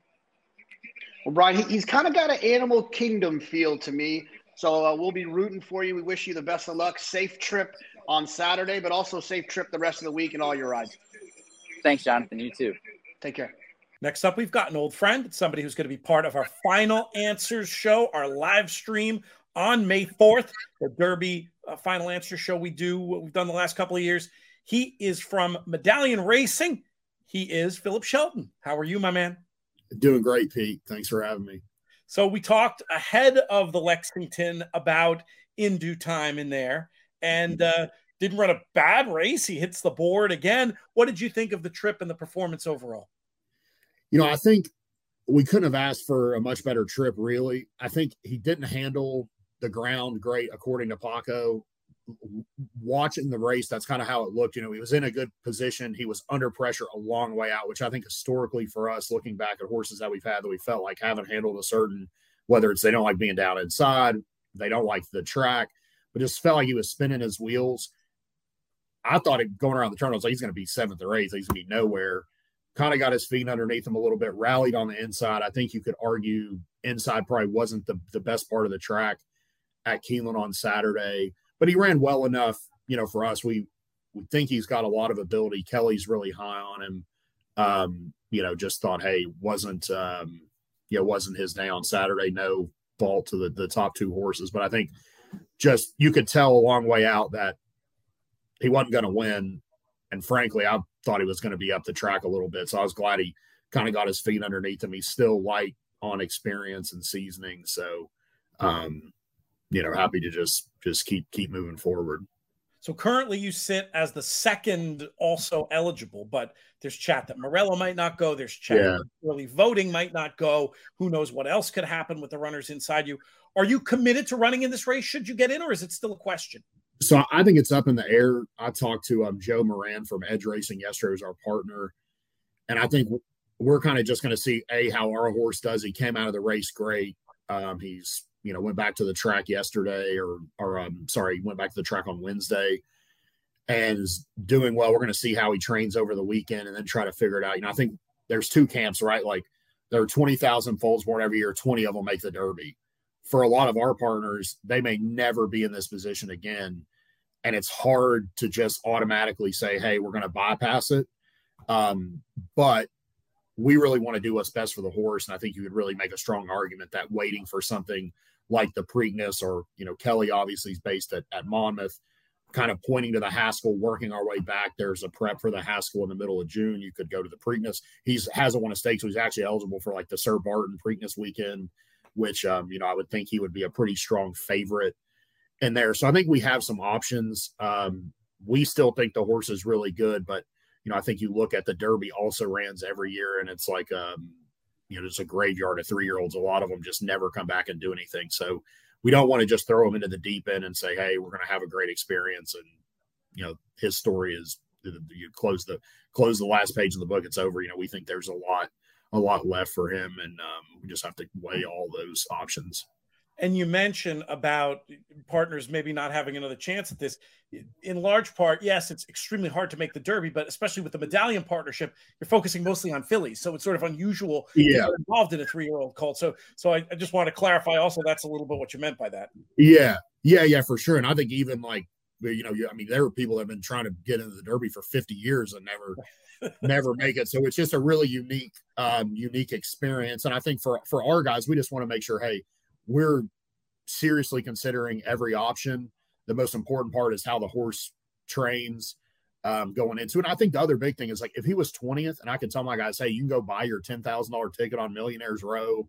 We're in, we're going come to Louisville, watch the final work, but embrace everything that the Derby is, you know, that makes it a little bit easier. I'm like, hey, go buy your ticket. We may or may not get in. Now, historically, when you get horses on the fence, you're going to have one other scratch, probably just somebody that gets sick. You know, you had it slow down. Andy got sick, but you could have another one normally, you know, week up. So, my gut feeling is he probably actually would make the body of the field, but you don't know that. There's no guarantee. Um, you know, the owners of Morello, I don't even say early voting. Seth Klarman's done whatever, and and and as I mean, he's lived every height, and Chad's obviously top of level. But the guys that know Morello, you know, they may or may never have this the same opportunity. So it's um, you don't know, but yeah, I think just a combination trying to live the full experience and and do what's best for the horse that walkover does sound like a, a true life experience for anybody yeah. who cares at all about horse racing. So I get it. I get it either way. We'll see what happens. And one quick favor before I let you get out of here. So we're going to be on the panel for the final answer show with uh with with Michelle and JK. You know, they've they've been sparring a bit lately. I might need you to help me referee. Are you you yeah, that's a that's a definite. I'll tell you what, we had um, everybody loved it last year. I think a lot of the women were uh, loved that Michelle was there to give give give uh, some female perspective and give some pushback to JK. And we'll we'll also tweet out um, a link for anybody that's in Lexington that wants to go to the show. I'll send it to you after this, um, but we'll be able to send it out. So we're we're really excited. Uh, it's a lot of fun having everybody live. You know, now post COVID, it feels like that's actually a reality. You know, getting people back into a into a live event. There's uh, nothing better to talk about than the Derby, so it's exciting. That's going to be great fun, and that's terrific. I wasn't sure if we were going to have some tickets open to the public or not. Yeah, we'll, we'll make sure to publicize that as well. Philip, Godspeed. I'll see you soon. All right, thanks, Pete. I appreciate it. First up on the show, we've got a guy who's he's kind of been the MVP of these broadcasts over the last few years. A few years back, three years, I think, indeed, he told us about uh, Country House and how he might be a contender. Honestly, I don't remember what he picked two years ago, but then last year he talked all about Rombauer, who didn't compete in the Derby, but did go on to win the Preakness at a nice price. He's one of the most popular guests in the history of the In the Money Media Network. He's professional horse player, Duke Matties. Duke, how are things? Hey, Pete, things are good. Uh, I don't know if I have a, a, uh, a country house this year, but hopefully we have a winner. That's what we have to have.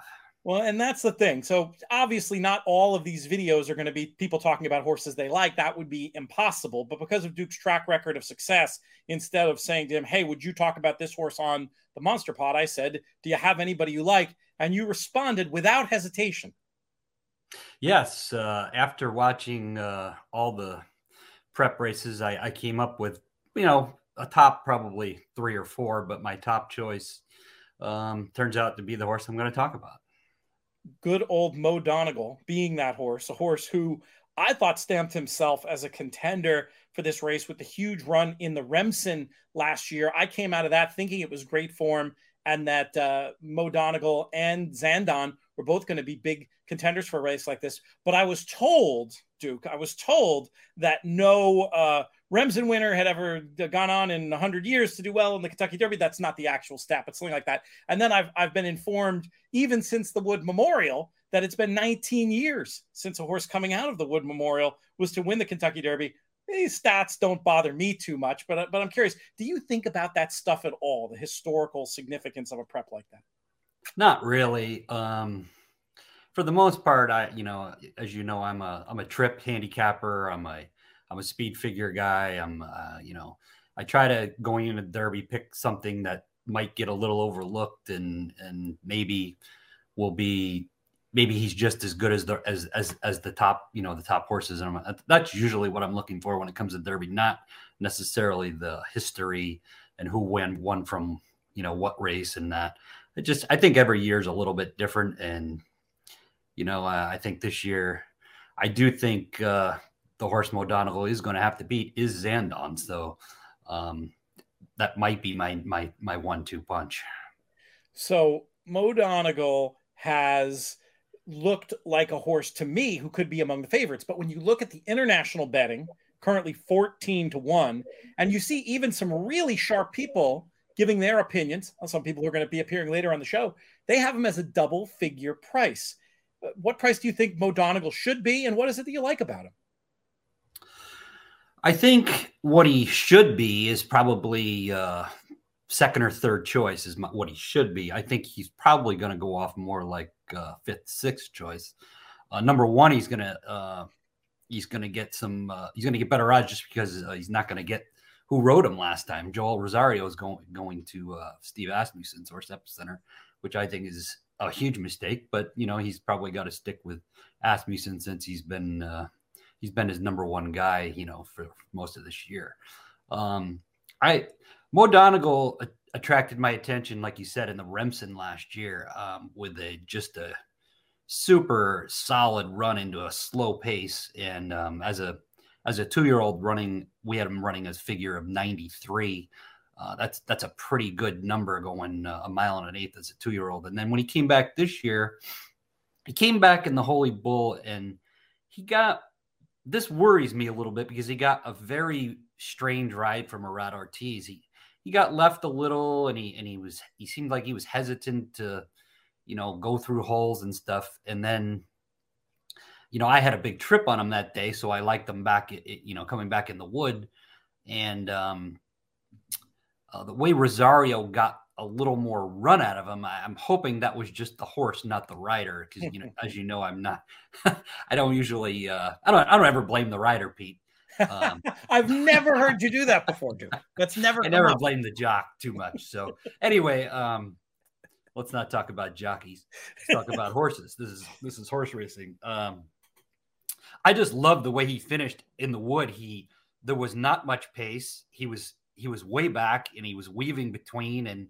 and the the last eighth he just came home uh, like a monster. He just showed me a horse that could go a mile and a quarter and do it well. And, we have that figure pretty pretty solid uh, in the 101, 102 range. So um, I, I, I think he's going to go forward off that. You know, coming into the he's lightly raced. He's he should go forward off that race.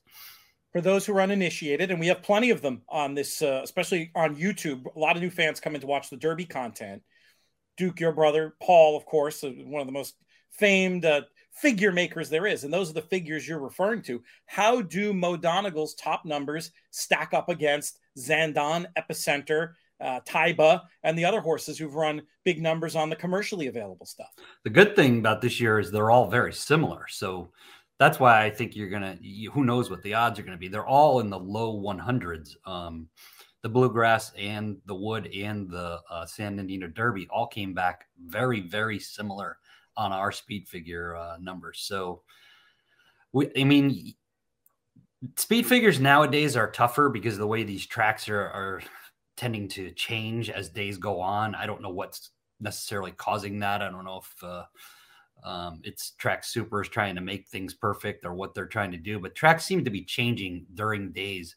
And so you have to be careful with these speed figures nowadays. But visually, I thought just watching the races visually, Mo Donegal looked like he looked like the horse that wants a mile and a quarter. He looked like the horse that was, you know, is getting to where he's I thought he would get to when he was two. I thought he would get this far. Now Zandon did is it Zandon or Zandon or how do you pronounce I've been that? saying Zandon.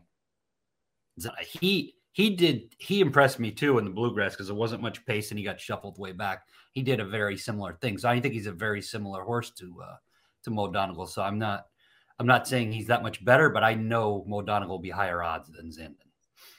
Now, both those horses presumably going to need some pace to run at. Forbidden Kingdom, not going to go here. He was sort of expected to be the Derby pace. Epicenter showed the new dimension in rating last time. These California horses have laid down some big pace figures. It seems like early voting, who set the pace in the wood on the fence about whether to compete in the Derby or maybe just go on to the Preakness. Are we at all worried about getting enough pace for Zandon and Mo Donegal? A little, I mean, but it is the Derby. There'll be 20 horses. You know, there you would hope there's going to be some speed in there. Um, you know, I, I mean, I don't think Mo Donegal needs to be that far behind either. Uh, I think he does have more tactical speed than than uh, he necessarily showed in the wood. That's why I think he's even going to go forward off the race because I don't think he needs to be that far behind.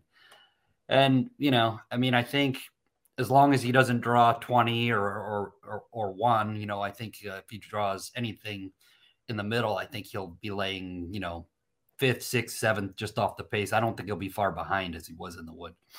I may be leading you into traffic on this question because you said not to ask you about jockeys, but in all seriousness, Rosario, known as the best finishing rider around, also very good at getting horses to settle. Now going back to Irad, where he had appeared to to run in, in spots in the past. What is your confidence level? You mentioned it before. Maybe it's just the horse maturing.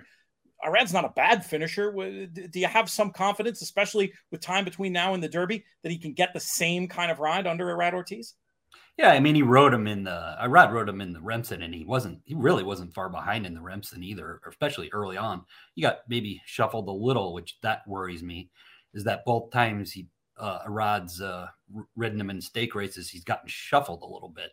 So with 20 horses in the Derby, that does that does become a an issue if if um, if the horse doesn't like dirt in his face or but it, it's weird it, he had a ton of dirt in his face in this last race so i don't i don't think it's that so i don't i just i'm just hoping it's um you know the horse maturing is what i'm hoping it is instead of uh you know the rider fitting the horse i do agree that joel is probably a better uh one run closing type rider than than Irad it's Irad kind of a kind of a he's like a push button, you know, get get the quick run, get the jump on everybody else. He's kind of that kind of rider. So, which I think will might help in the Derby in this case because I think the pace might be, like you said, a little bit slower than than a normal Derby. So that that move early, push button, you know, like get the jump might be a better move than sitting way back and, and making one run. You make a great case. He was the first pick in our Derby draft. You can find that YouTube video uh, or the podcast and the In the Money feeds in various places. Duke, can't wait to see you down there in uh, Louisville. Yeah, it'll be great. Uh, uh, it's gonna be gonna be a good Derby. It's gonna be hopefully good weather, and uh, it should be a great horse race because we have a we have a lot of horses that uh, are solid this year, as, as in a couple of years past. Uh, I think uh, we don't have a we don't have a big favorite, which is good, and we don't um, and we don't have a what I would call a weaker Derby field. We have a good field of horses this year. Talk to you soon, my friend. All right. Great. Next up on the show, very happy to welcome back another guest I always love to have on these airwaves. We had him not long ago to talk about his new book, Then One Year. We got into a side conversation, as one does. And I honestly think this next guest might be the first person to confidently give a Derby pick on the In the Money airwaves. It was before the last prep race, making it far more impressive. He was talking about Epicenter. His name is Chris Andrews from the South Point in Las Vegas. Chris, how are things? I'm doing great, Peter. How are you? I'm doing very well. Do you have a financial position on this horse? Not yet. You know, Peter, I, I I've bet Derby horses in the futures before and have gotten burned on uh, you know late scratches and that sort of thing.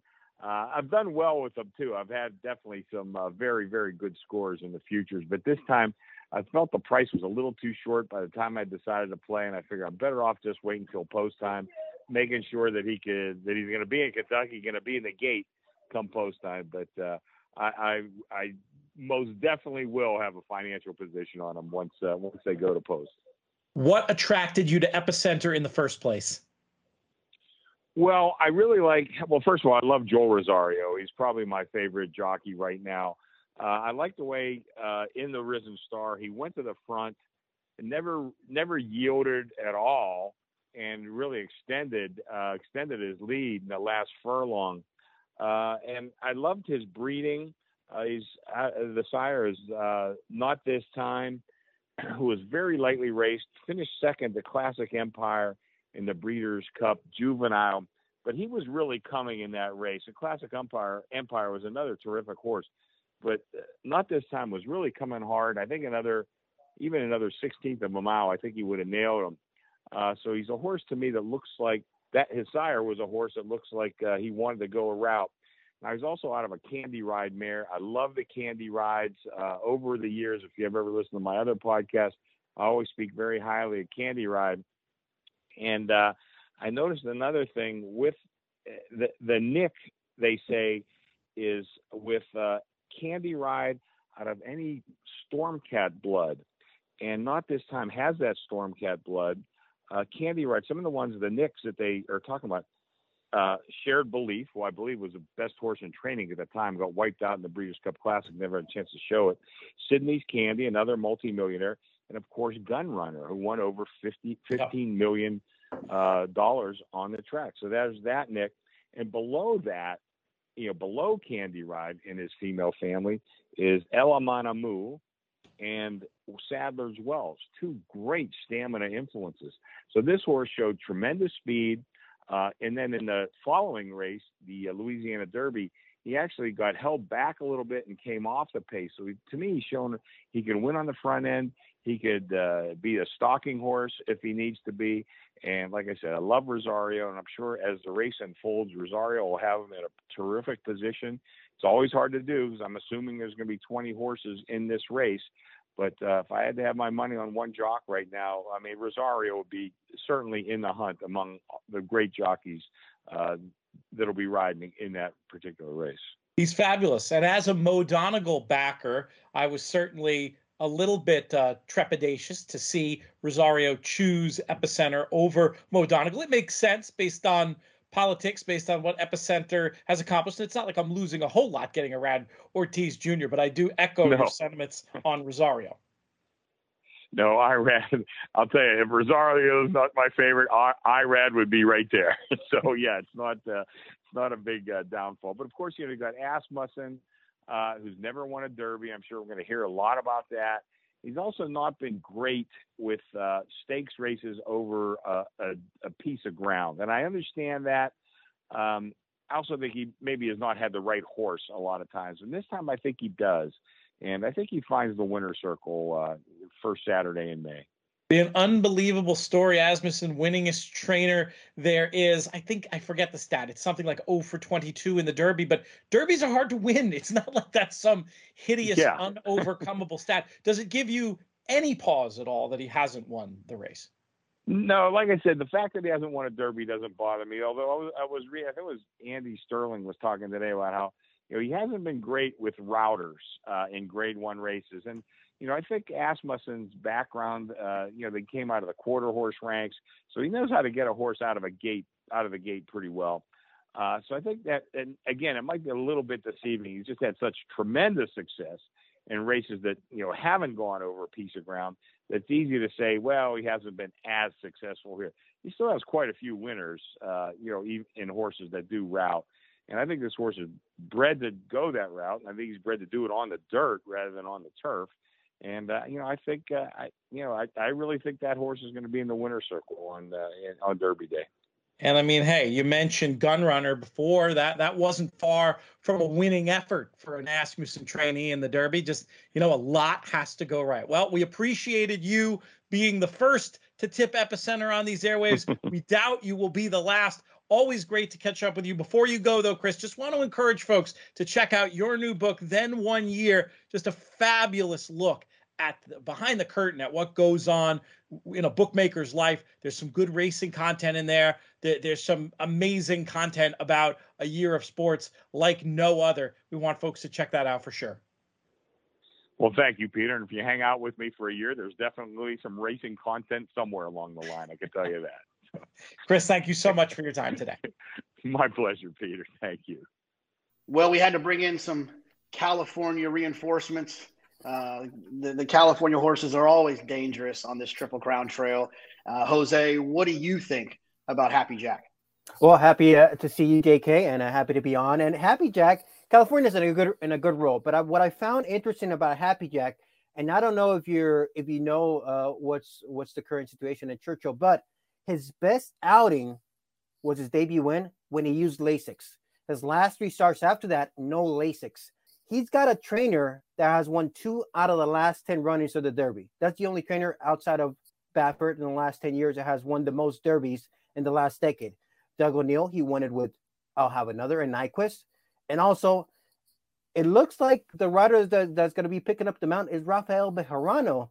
I mean, Rafael Bejarano and Doug O'Neill, they had a ton of success here in SoCal, and Rafael knows Churchill very well from his time riding out in Kentucky. So that's a couple of things on the positive to look at. Now, on the flip side, he wasn't much of a threat since his debut win. But looking at his, at his racing style, what I've seen in the replays, he's a little bit of a green horse. He kind of allows horses to get away from him, and then he shows a little bit of a mild bit. I don't know if he's still learning and, and developing, but when you looked at his maiden diploma, the way he rallied and kind of turned it into another gear when things got busy in the stretch, that was Lasix. He hasn't been allowed with Lasix since then. So, JK, maybe that's something to look for if he's allowed to get back on Lasix back in Kentucky. Yeah, I agree with the Doug O'Neill aspect. Doug Doug's the type of guy. He, his training style, his horses always seem to have no issue stretching out. You know, jump up and surprise you a little bit. But I guess it is a little bit concerning. Like you mentioned, his last three starts hasn't really made any impact. But in, in all fairness, he's been chasing pretty talented horses yeah. in Messier, Forbidden Kingdom, and Taiba. So, uh, in your opinion, is, is Happy Jack a type of horse that can win this race, or do you think he's more of a horse you want to use underneath? Or sadly, do you feel like he might be a horse that you probably want to toss in the spot? Uh, it's gonna be it's gonna take a lot of good things to happen for him to me seeing him winning the Derby. But I think there's angles to look at where I think he can run much better. I would not be, uh, uh, you know, opposed to using this horse in, in the exotics. Uh, a lot of things have to go right, and there has to be significant improvement to, for him to be a legitimate threat on the win end. But I can see this horse at a price being in there in the mix to get into some of those exotics. Jose, I appreciate you taking the time, and we hope to see you soon. All right. Thanks, JK.